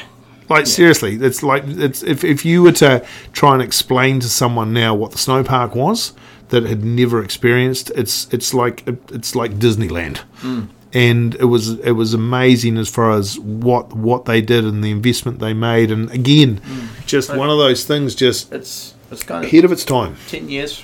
Ten years later, I'm starting to realise how fortunate I was to actually experience Snow Park. Yeah. You sort of take it for granted for a while, you know. Oh, it's amazing. all that, but it's fucking unreal. Oh, and, and, and, and the snow park, you know, there was, there was a saying, it's like, build it and they will come. Mm. And what happened with Snow Park is they built it and the world came. Yeah. They came. They came in force. And, And, some, eh? yeah, and so and it was a and it was a situation where, but the whole fundamentals of of the business model of what the snow park was and, and the amount of people they got through and how they were and, and I suppose to a certain degree, you know, when you look at you know where snowboarding came from the the infancy and where it is now as far as you know what what the what the resorts do and you know full props to full props to the crew at Cardrona here because you know and, and full props to Bridget and Spy actually because if it wasn't for those guys working with us as far as creating those early events and mm. having the faith and spending and and they used to invest in us as you know we invested they invested mm. and it was a situation where we worked in cohesion as far as as far as creating these you know world class events in in in New Zealand as far as what it was, and it was a, it was definitely ahead of its time as far as how that ran. And and you know, and Bridget, you know, she's she she was awesome, and and she saw the vision, and mm. she had to put, you know, even though she wasn't really, you know, in those days she was she wasn't running the show, she was just in the, you know, in the, in the middle management side of things, and Spy was there, and mm. you know, good. And so we would just get to force and, and create these events, and you know, and and then you know, from streaming them live around the world, you know, the Burton as far as what we did and how we did it in those in those testing conditions. I don't know how we did it. Um, well, while we're talking about Snowpark and obviously Burton, um, we have to address the infamous Burton jump that Dylan talks about in his episode. This what hundred foot, Yeah. just Yeah. beast. Yeah, it was. And Yep. Yeah, no, and and that again was um, that was about that was about progressing progressing the sport. Um, and so was that built specifically for the Uninc crew? Or? Yeah, pretty much. It was built for a. It was built for a big. It was built for a photo shoot. Um, Sam had a great relation. Had a great relationship with, um, you know, and and you know, as much as as much as what we were doing, you know, we high, we were doing higher ground. It was all about creating relationships directly with the companies as well, and that was the, because things happen. There's a there's a there's a sort of thing. If you try to be the control the controller of everything, nothing organically creates. Yeah. Okay, and that and because the sport was progressing and and you know Sam Lee he was he was at the forefront of progressing the snow park and mate he just he knew what to do. And the relationship that he formed up with Burton and the relationship he formed up with other companies, they knew what to do. And and mate, I was in the business of looking after looking after a, a brand in the country, not creating a the the pinnacle of freestyle for what the writers wanted and had to do and how and how it had to be portrayed. So it's all about marrying people together and letting them hap- letting, making them happen, and that's what they did. And in doing so, all of a sudden we we saw features being built, we saw jumps being built, we saw half pipes being built, we saw stuff being created that was world class. Hmm. And they can just build, think of something and build it right then and Yeah, there. They didn't yeah. have to worry about Yeah. pastes or Yeah, yeah, yeah. No, hmm. no, true. And and the and, and you know, but I, I just want to go back to Cardrona also hmm. because um, you know, there was this whole snowboard ski thing that went on for a wee while, and and to be perfectly honest, it was a, it was just a massive crock of bloody shit to be perfectly honest because it, it was a scenario where my I've got a really good respect and and and relationship with with people in the ski industry and people in the and and we're all you know where this whole you know there was it wasn't any anti there it was we're all in the same we're all in the hmm. same industry. And I tell you what if if if if it hadn't been for you know, the amount of people skiing mm. in the early days paying for lift tickets for the mountains to be able to invest into progressing freestyle for snowboarding and then then skiing progressing into freestyle for you know freestyle ski mm. you know it's it's all we all we're all in the same boat and progressing mm. to the same level. And now you go up the mountain and and you know, you see what you know the Jossi Wells event and, and stuff like that, where, where it's where it's where it's it's pushing you know freestyle skiing to the world. and he's also got just as many snowboarders. Yeah, exactly. Too. Yeah, and and it's this whole thing. But there used to be this whole ski, ski snowboard sort of thing going on. It was just like, oh, you know, and it- and I think it, it definitely wasn't created from our side of the fence. Um, but it's um yeah, but you know, but now it's it's about it's about mountain users and what they do, and it's that even between ski, snowboard, male, female. Um, you know, um, and adaptive, you know, and it's it's a it's an amazing it's amazing it's an amazing picture of how New Zealand mountains have adapted to meet demand, and you know we're in a Well, it's interesting watching how things have sort of come together almost in symbiotic harmony, I guess. Like Yep. you think about snow, skiing and snowboarding in the 90s, and you know, shit, in 92 I was 12 on 165 straight skis, and that was how, how it was. And Yep. You look at how snowboarding and skiing were quite different things. And then you sort of see the slow merges, like twin tip skis come on board and switch tricks, which was came from snowboarding and Yep. rails, and Yep.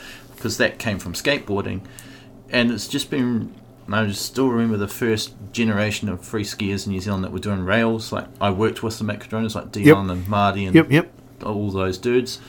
And it's interesting to see how it is now. And now you've, you know, and then Jossi Wells was kicking around there, and now he's become this huge, huge deal. And then now you got guys like, um, they're going to be bummed on me because I'm going to forget their names, but the Porteous boys. yep yep Nico Yeah, and Nico and, and- and Miguel. Sorry, lads. Yep.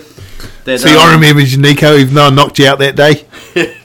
Uh, but um, but they're you know phenomenal skiers that like come into the shop. and You're like, oh, can we take our board out?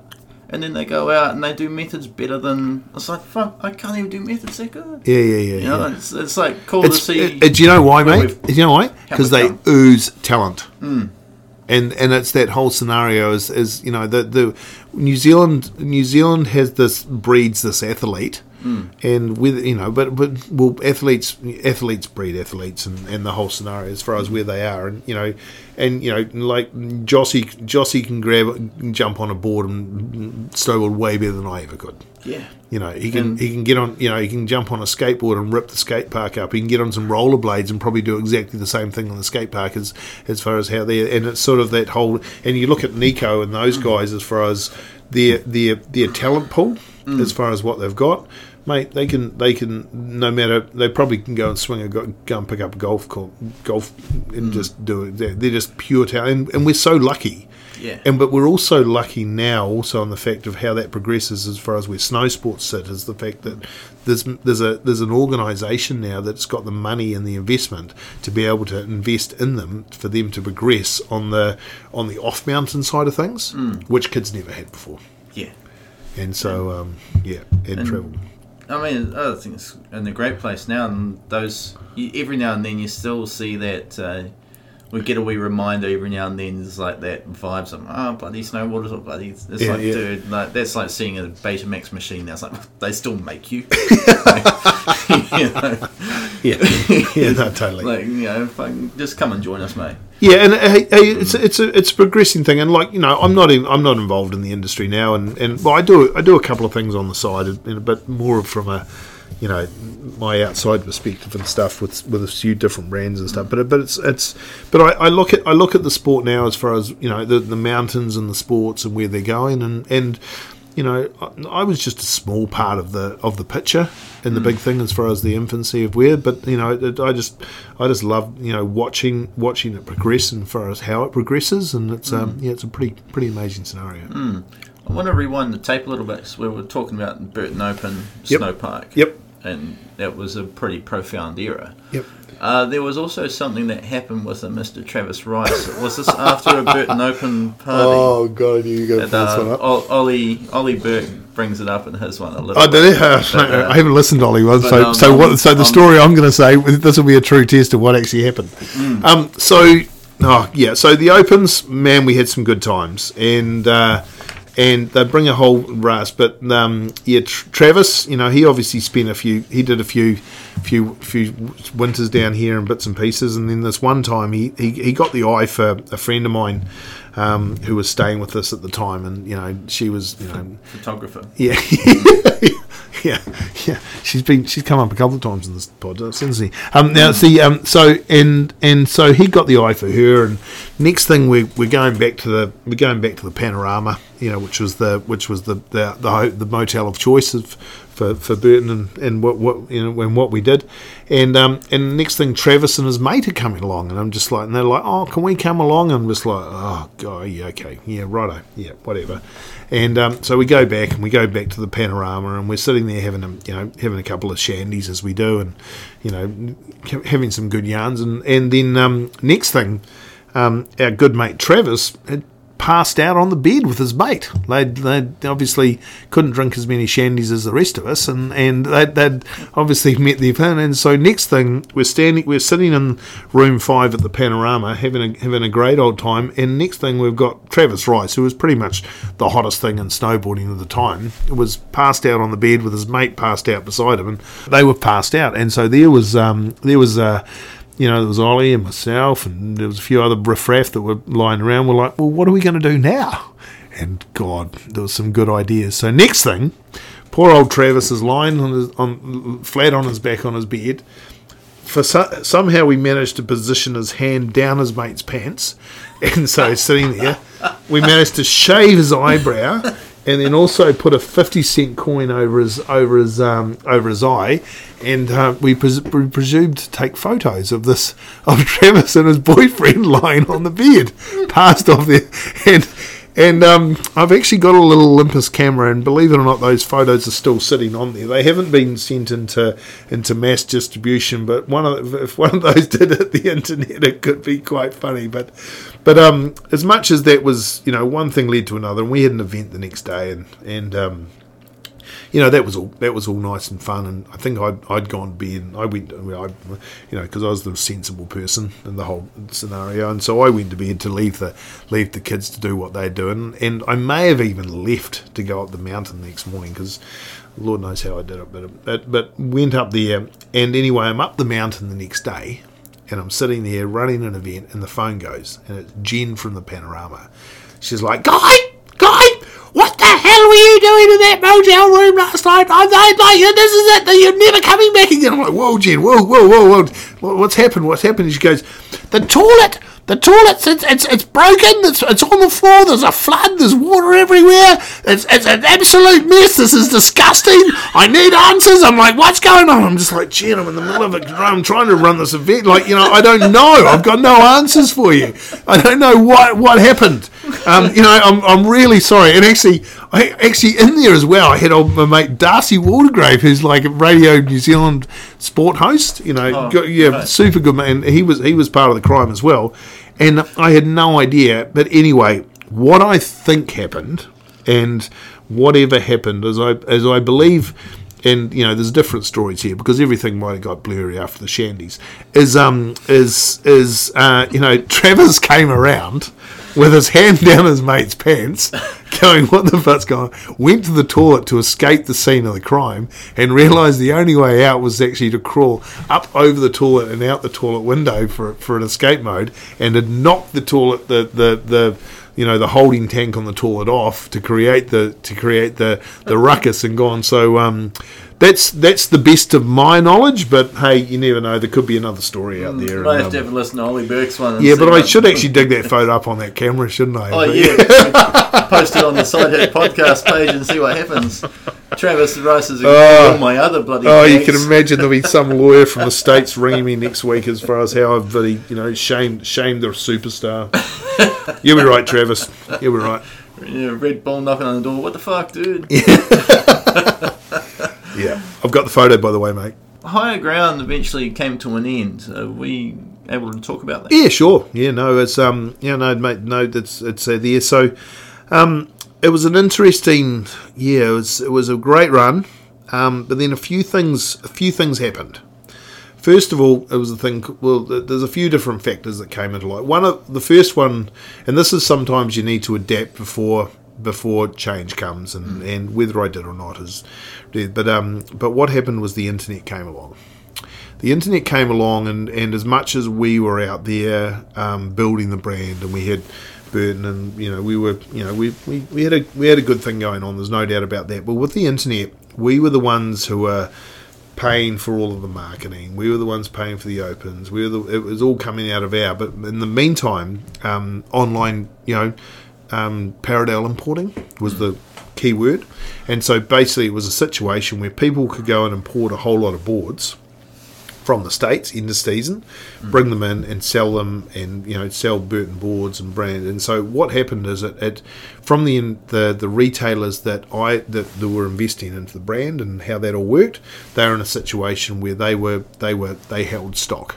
and it was a situation because other people were bringing them in and selling them not through the normal channels as far as how it was, and so it, it created this really big imbalance as far as what's going on, and all of a sudden the, the, the mechanism we had, and so that, but that's you know it's it's like AI's coming and we, our jobs are finished. and there'll be there'll be a bank in a few years. You'll go to the bank and there'll just be a bank. You know, you'll speak to a speaker and there'll be no bank teller. It's just you know it's so. I, I I use the analogy that basically we were like the dinosaur, and someone told us the comet was coming. So we knew we knew we knew uh, that the day the distributor was over, and that whole business model was there. Um, another factor that came into play also was the fact that um, we're in a situation where we had the Christchurch earthquake, um, massive, massive. One day we're sitting there, and it's just going into the winter, February, March. Um, the Christchurch earthquake. We were in Christchurch, um, and you know we we were positioned there. And I'll never forget the day. Actually, actually, I was on the phone to Bridget Lev- Legnavsky. I was talking to her. We were planning the Open for the year, um, getting everything ready. You know, just you know having a pre-planning. Next thing, ten past eleven, earthquake to odds on the floor, and you know the the high ground building fell over. You know, with, yeah, and and, and yeah, we were so it was well, it didn't fall over, but basically half of it we couldn't couldn't. You were in Sumner, which was pretty badly shook up. Yeah, no, it was it was massive. But what happened is downtown, all of the you know the cheapskates, the R and R's, the all of these massive you know stores that you know we supplied were in a situation they no longer existed. Um, from a tourism point of view, it was like all of a sudden, you know, Christchurch International Airport, massive earthquake. What went out around the world as far as New Zealand, as far as how it was, and you know whether it was safe, and that there was quite a negative negative impact on there. And those are the days where you know, probably fifty percent of our sales were happening in that in that area. It was a it was a it was a, it was a big so so so the earthquake came and a whole lot of and um and we and we unfortunately couldn't the stock that we had couldn't turn it around, so it came it came through, and we had no way of selling it. So we got caught up on that level, um, and so there was a whole lot of different factors that came into play. The other thing is um, Burton's model was changing also the way that they worked. Um, and it was a scenario where they were more taking ownership of markets rather than having distributors. And yeah, I suppose at the end of the day, we got caught with our with too much stock with a you know and in a situation where it was like oh you know this is and effectively through one mechanism another um, they they took over the distribution of New Ze- of of Burton in New Zealand.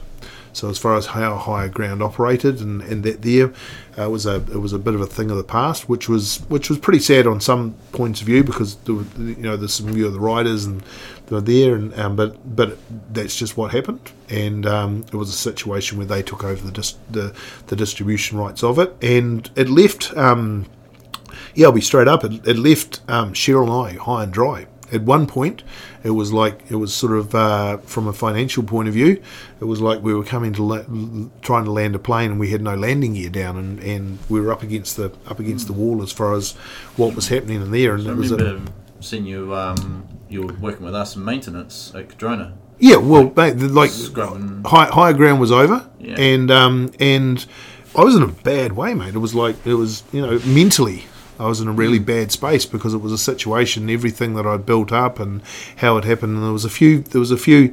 I don't want to go into. There's a few ticking points as far as things that could have changed and and there, but it's you know it's it's, it's not about what happened and how it happened. I'm, I, I I don't like pointing fingers at, at, people and stuff like that because it's it's it's the end of the. It's just the way things roll.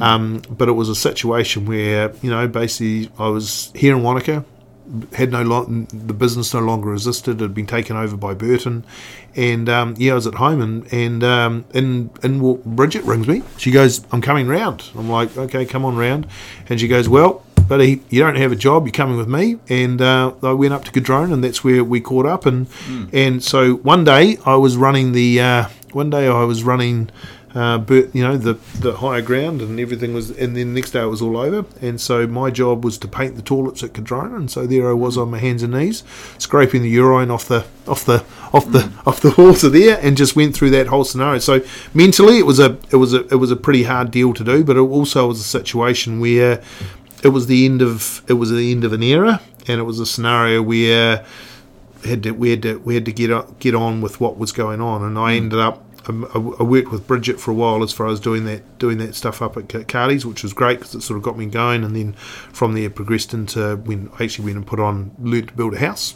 went building, and, and and how funny is this? So so I went um, the guys Turnkey Homes, Dean Yep. Miller and uh, Phil Smith. They said, "Oh, well, you want to learn to build a house?" So I went and learned to build it. I went building, and um, and so there was one day, and the other person that I was working with was Sam Lee. No way. Yeah. Oh, So there's Sam and I, fucking two of the two of you know back in the day rolling everything out, and there we are cutting bats and putting the bats into a house, and we just looked at each other and we were just like, "What the fuck happened? what the fuck happened?" And um and but but but uh, but a, a really a really crazy thing happened and there I was. It was a it was a situation where you know I felt like you know things were out of my control. I did feel like I'd been done by, to be perfectly honest, because of everything we'd done over the previous twenty years, you know, fifteen years and input, and then and then I get a phone call from Jake. Jake rings me. He goes, "Oh, guy, how are you?" And I'm like, "Well, I've been better." He goes, "Oh, look, you know, I realise you're not working for us anymore, but I'm coming to Wanaka. You know, do you want to, you know, keen to catch up? I'm like, oh, really? Okay, yeah, totally, yeah, let's catch up. like, so, goes, okay, I'll give you a call when I hit town again. Then I'm just like, holy smoke! And I'm just, I remember going home to Cheryl. I'm like, Cheryl, I, I don't think he knows. Like he'd been sick. He'd gone through this whole scenario of not being being being pretty unwell in the whole scenario, and and um and you know had really had a bad run health wise as well, and um and he came in and came in and. Uh, and I was like, right, got together, hung out with Jake and Donna, and and had a bit of a yarn with them as far as what had transpired over the last last you know, it was basically an 18 month period since he had been out and and um, in the the end of higher ground. And um, and he was a wee bit shocked to be perfectly honest as far as where we were personally Cheryl and myself and and uh, you know financially afterward what we'd done with the with the with the brand etc and um, he rings me the next day and he goes mate but he had no idea um, this is what's going to happen I won't get into the details of what, where, and how, but uh, all of a sudden, buddy, we had the landing gear was down on the plane, and everything went through, and and yeah, we, we, we carried on as far as progressing and being in a situation of carrying through. So I think it, it comes back to his generosity, but it also comes back, it- yeah, his generosity, but it also comes back to the fact of, um, you know, I really respect those guys and the fact that they, whilst they were out, that whilst they were concentrating on his health and what was going on, and something happened internally, a few things happened in the uh, within with internally in the company that they had no control on, they stood up and said, "Hey, you know what?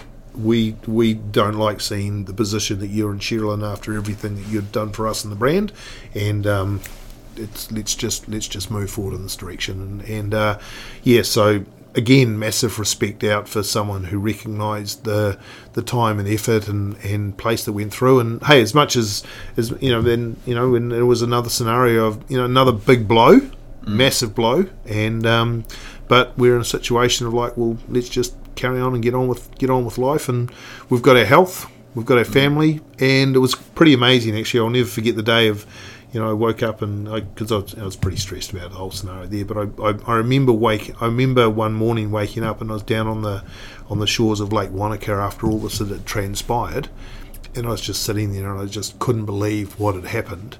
And, I'm, and I just looked around and the sun was coming up and it was one of those beautiful autumn mornings when you know there and I was just like, fuck, I couldn't be in a better place, mate. Here I mm. am, and you know, here I am in Wanaka um, you know the mountains, the, the the lake.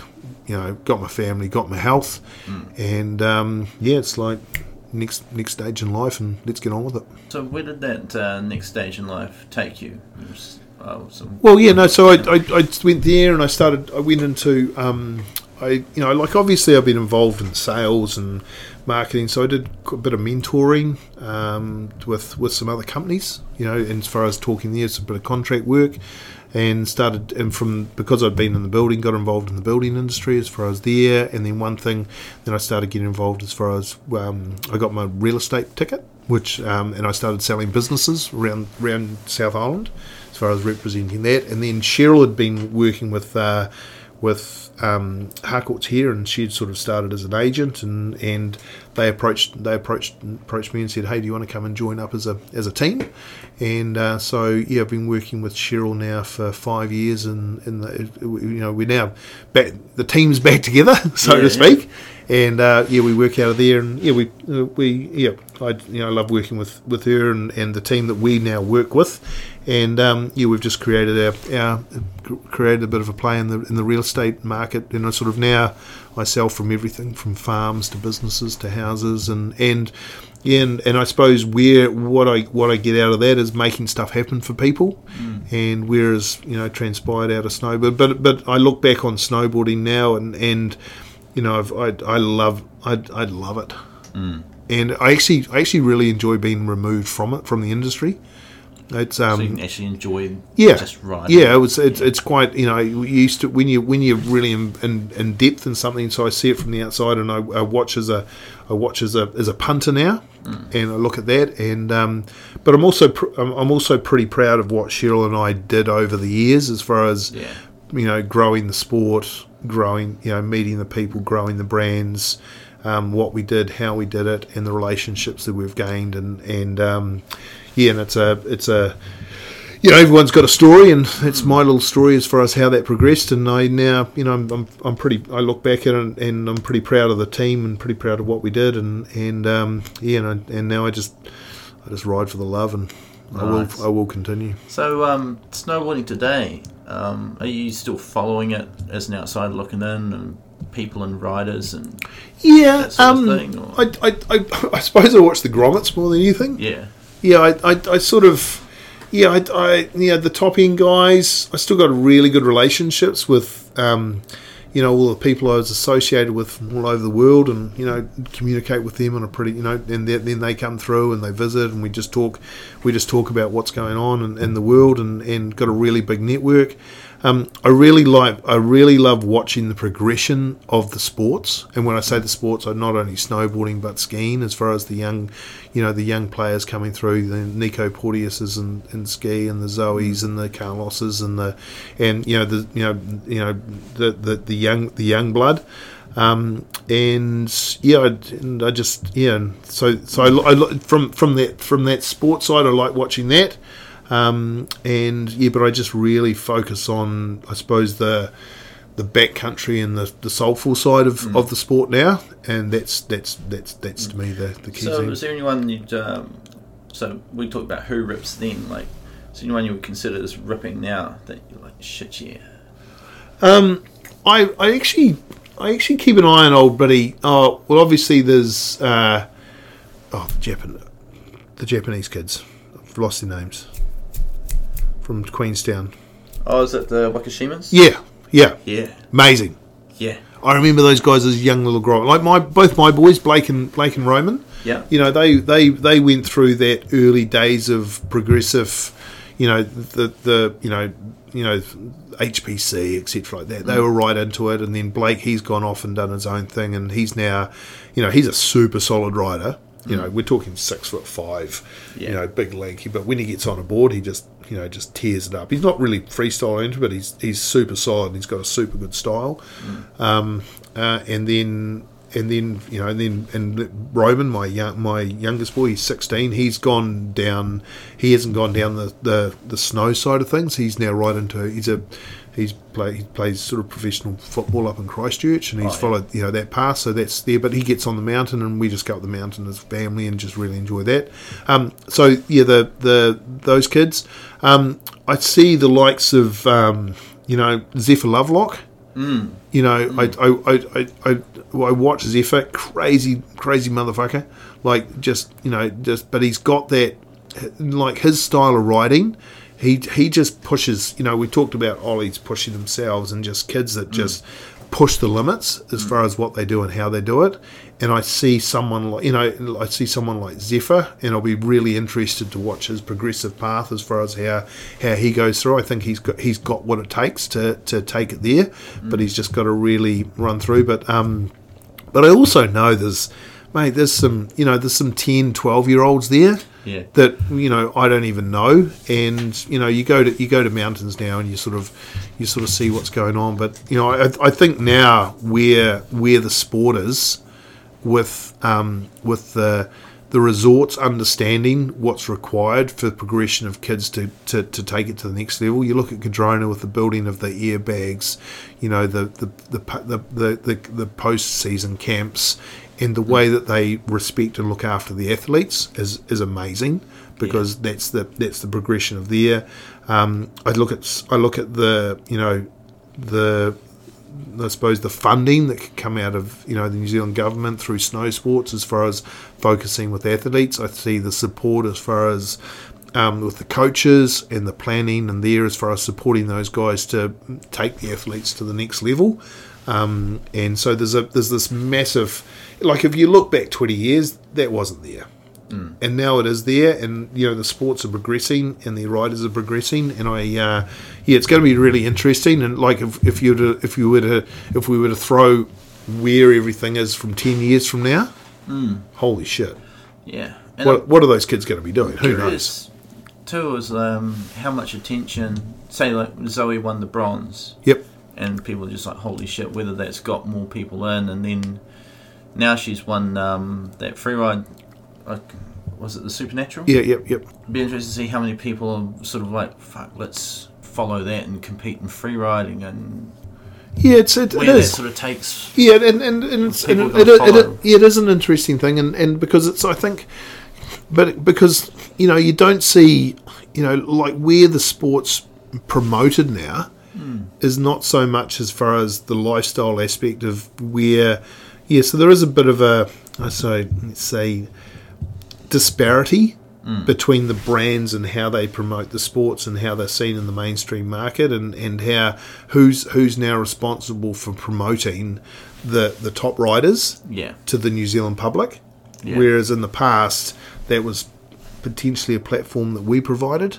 Yeah. That, that now now you know we're relying on New Zealand the mainstream New Zealand media Hmm. to put their to put those riders as far as the faces of them in, in front of the New Zealand public. Well, it's interesting how you sort of mentioned that. We've sort of almost come a full circle. Uh, if you want to read a magazine about snowboarding, you have to pick up an issue of New Zealand Skier again.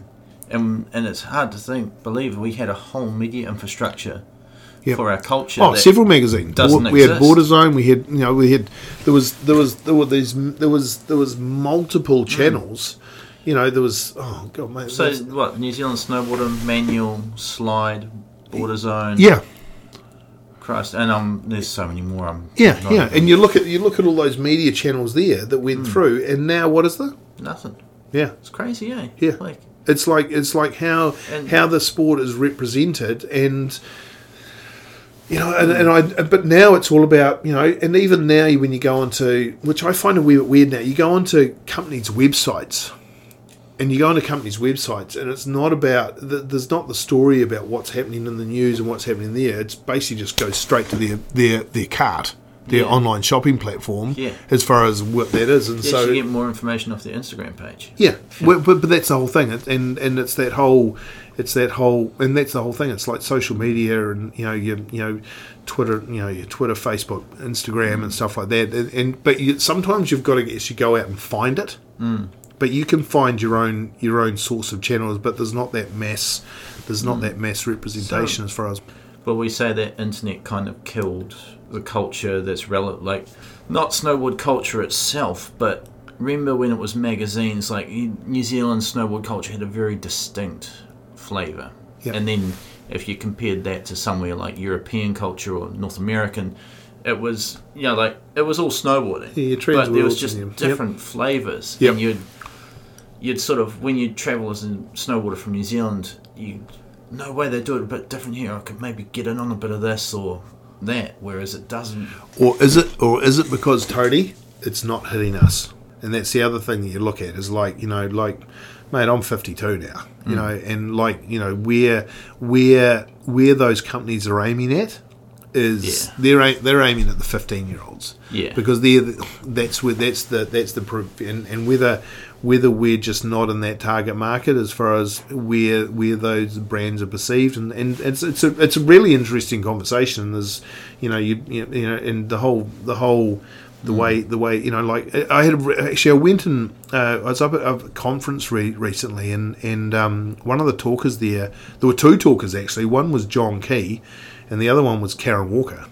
And Karen Walker, like you know, an amazing New Zealand fashion, you know, fashion icon, was just talking about the whole fact of how, um, you know, how her brand Karen Walker is is there, and and she talked about the campfire, and she talked about how brands have a have a have a every brand has a campfire, and let's say, um, you know, this this this brand has you know hundred people sitting around the campfire, and this people has hundred thousand people sitting around the campfire, and this this brand has you know you know 40, 40 million you know four million people sitting around the campfire, but it's all about how those how those how those how those brands project their brands. Whereas in the past, there used to be a situation with the li- likes of media where they used where they called it the gatekeepers, and the gatekeepers were the people that basically pers- per, the gatekeepers are the people that were in charge of, of projecting the brands out into the marketplace, and that was the likes of the New Zealand snowboarder and that which mm. people ideally passionate with, the, where they no longer exist. Yeah, And so the whole fallback, as far as how stuff gets projected, is now the responsibility of the brand, as far as for them to project to the market. And so there's not an overall riding bubble as Yeah. far as giving a, an indication of the whole sport within itself, because it's now all very brand egocentric. Um, you know, as far as how, how it gets promoted from the way they sell, the way they're there, and the way they interact directly with their customers. So it's um, yeah, interesting. And then John Key, crazy conversation. You know, he's he's the chair of I think ANZ Bank, and he all he was like, mate, AI's coming. If you think you've got a job today, you won't. Ha- you may not have that job in ten years' time because the computer's just going to take it take it out. And like, so when you've got John Key saying that, and you've got Karen Walker saying that you know everything, it's all about the gatekeepers and the way that you control things, and it's direct. It's a direct communication between the brand and and all of a sudden the gatekeepers are the people like the bank tellers are no longer going to exist, and the people that persuade. It's a yeah, it's a it's a completely another podcast within itself. Yeah, Christ.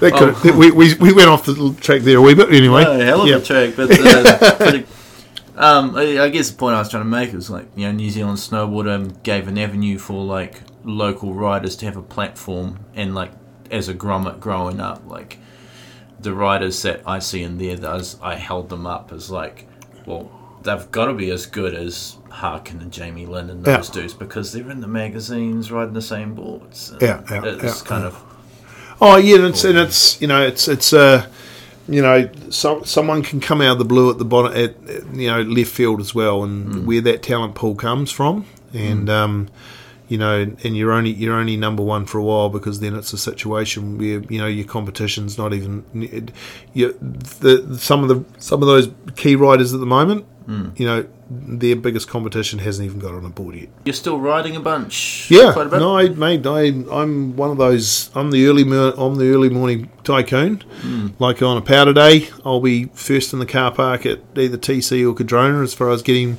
my hour in before the crowds turn up. I'm hmm. pretty, I'm, you know, like so. Got my pass up there, and I and I do the I do the first hour of riding. After that, once the once the queues come, I'm out of there. I just I get that. Um, again, spend a lot of time up at Ohau, and and also um, a little a little place that I go to that I'm not allowed to talk about. Otherwise, he won't let me come back. Oh, uh, right. yeah, yeah, little- down around the Glenorchy area. I didn't say a thing, Johnny. Um, so they're my. I know Johnny. Yeah. So yeah, I do that. Like I try to get my thir- you know my thirty days in. It's uh you know just keeping up, but uh, but it's um yeah, no, it's you know it's it's and, and doing a lot of split, you know did a lot of split boarding and and running around and actually and doing a, cou- some crazy you know stuff that you'd never. Probably a really great trip I did last year, which you wouldn't even think about it. I went and rode the Tasman Glacier. Nice. Yeah, like in those old planes. Yeah. and um, and you fly you fly in in this you know and there was some friends of mine down there and we're like oh let's do something new. And we're like oh let's go and let's go and snowboard the Tasman Glacier.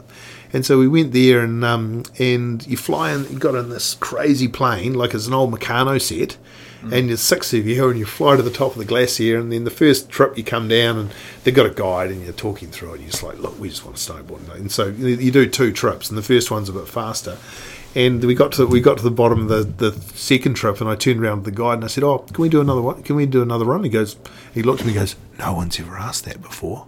And I said, "Well, there's one deal, mate. This time we go to the top and we ride the whole ten kilometres without stopping, and and, and and you." And the guide, you, you can go two kilometres ahead of us because we're going to catch up, and um and it was and it was just it was just such a an amazing experience to be riding in Mount Cook National Park. You know, it's it's it's like doing a massive White Star run. You know, there's a couple of you know, it's How's a- the snow conditions? oh, it was amazing. It was like fro- it was it was free, fr- freeze dried. Yeah. Um, a couple of the tour operators don't take snowboarders there because they think we're too slow. Um, but it was freeze dried, and so it had this like ten centimeters of frozen freeze dried powder on top of the on top there. So it was super fast. And mate, we were fanging and like through these big ice machine, you know, chronicles and and.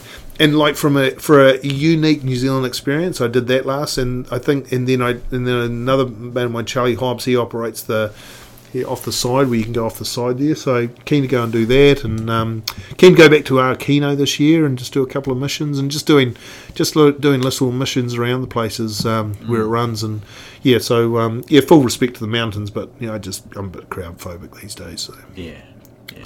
yeah, I like to get out the back. And we mentioned Dogger before, who's um, a brainchild behind one of the more funner events. Yep, yeah, yeah, have. yeah. Um, how did Dogger come into your life? Well, I met Dogger through Snowpark actually back Yeah. in the days, as far as when he was this stubborn, grumpy groomer driver. I don't even know if it was a groomer driver, but Dog is funny, mate. He's, I love that boy to bits, and but he used to always complete. Again, he was one of the Burton haters, and he used to take the piss out of us as far as you know what we, what we did and how we did it. But from there, you know, a couple of shandies at the bar of the Snowpark, and everyone t- comes around there, and then from there, um, yeah, just been involved with the. Uh, you know, the mini pipe world champs. Um, and yeah, no, but Rabir and Dogger and ourselves, we sort of got involved in that and, and just go from one thing to another. And, and um, yeah, but you know, I full respect like that event.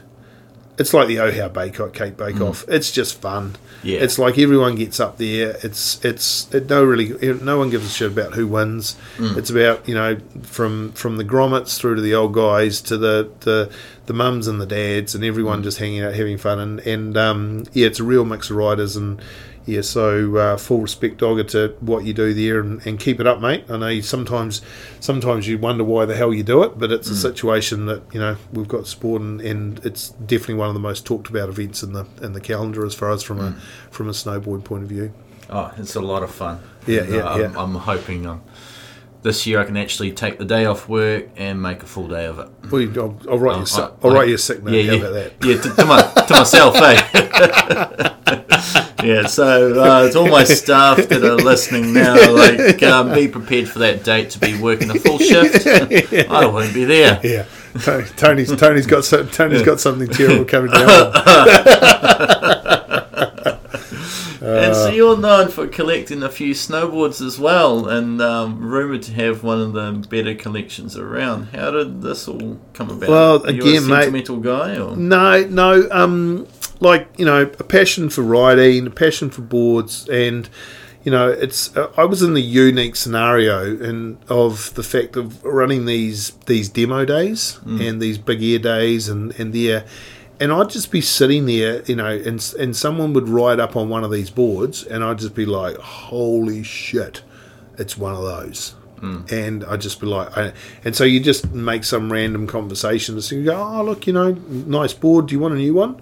And so what I'd do is I'd take one of the demo boards out of the fleet, and I'd give them a, a this year's board for for for one of those, and um, and so I just traded in there. So I think I've got hundred, and I think got close to ninety three boards in, in the collection now. oh, sweet. Yeah, so there's a there's a good there's a good plethora of uh, of different sticks, and um, yeah, and actually I've just uh, where I've I've just created a, a garage and lined it, and, and I'm just about to put up the put up the collection, which I, hasn't nice. hasn't been on full display for quite some time. But yeah, Matty Proctor he did a um, he did a great. Uh, Great exhibition last year of Nerds Like Nerds Us. Like Us, yeah, which was awesome to see.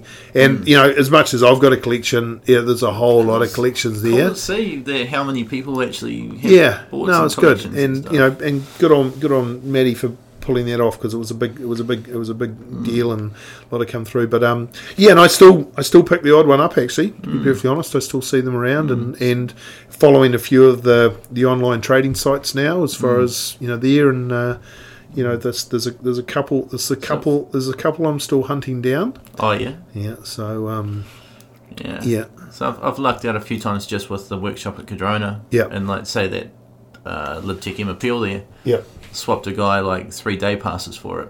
yeah. Uh, one of those rank quits was I had an old Nitro that Yep. was newer. Yep. Hey bro, I'll swap you. Yep.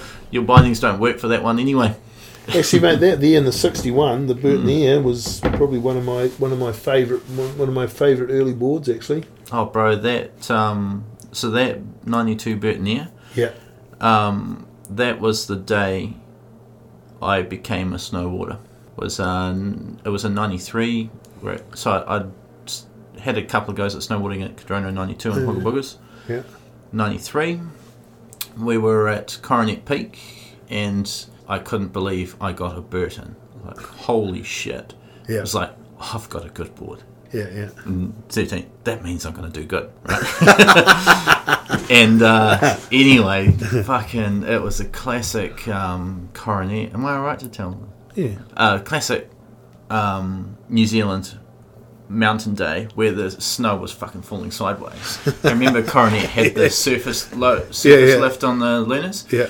And I couldn't even make it up past like the third pylon. I was fucking just eating shit for like three hours. Like I hadn't even ridden down Yeah. and I was just struggling and not enjoying life. And mum come down, picked me up, and strapped the ski boot into the binding because it was ski boots and hard plate bindings. Yeah. I slid down on my heelish to the cafe. Went to the cafe. I was drenched, soaked, and everything. And I was like, you know, classic fucking 12 year old or whatever, 13 year old or whatever. I'm never snowboarding again. and my dad is amazing. He's the man. He's like, well, I've paid for a full day rental, so you are. and my granddad, he, uh, so my granddad actually taught me to snowboard. Oh, really? And Wow. I, the nitro that he rode is out in the garage there. It's my Fantastic. favourite board. And he's like, "Don't worry, boy. The weather's going to clear away, and I'll take you up the chairlift, and it'll be fine." And I was just so confused, but I was like, "But I couldn't even get up the Luna." It's like, "You got to Yeah. take me up the chairlift?" You know, I'd skied it. I knew what was up there. Yeah. I was like, "No, no, trust me, it's fine." It's like, "Well, he's always been the person I've looked up, my, co- my grandfather Colin." And anyway, we get to the top, strapped the ski boot into the binding, and I pretty much fell down the M1 the whole way, being confused. Like he said this like- was going to be better. Yeah, yeah. Get to shirt front, and of course it's been snowing, so it was fresh powder. Get to shirt front, and I'm sitting down on the edge of the run, the edge of the M1 on the shirt front, and he's behind me. He's like, "We're going to go down there." I was like, "Are you serious? I can't even go down here." you know. Yeah, yeah. And he's like, "Just do what I do, boy."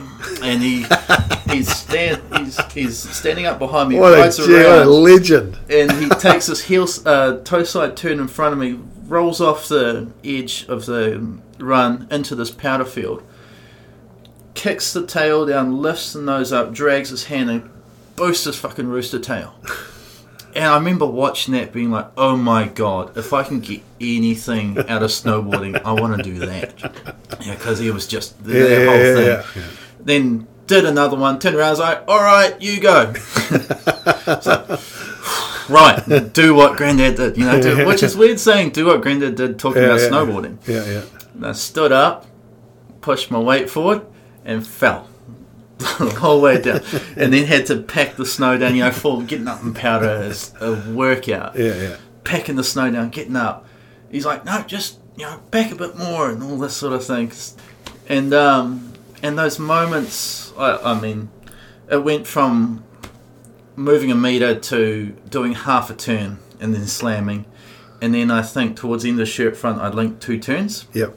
In those moments that I was linking those turns and above the snow, I couldn't believe what I was doing. And it was that Burton top sheet there, Yep. and those moments then was the moments where I became a snowboarder. Yeah. And I was like, this is for me. It was, or I'll be honest, it was like, oh, this is for me. Bang. Moment in time. Yeah, but so I always like look at that top sheet and I'm like, shit, yeah, that that Right. 92 air. Yeah. So when when one of those came up, I was like, I just just it's got to happen, man. It's got to be on the wall. When I get the collection up, mate, I'll get you around because I've got the six. I got the sixty-one signed by Craig Kelly. No So way. you come and have a look Holy at that. shit, Don't give your address out. Oh, good stuff. oh shit. Well, sorry, listeners, about that uh, tangent. There.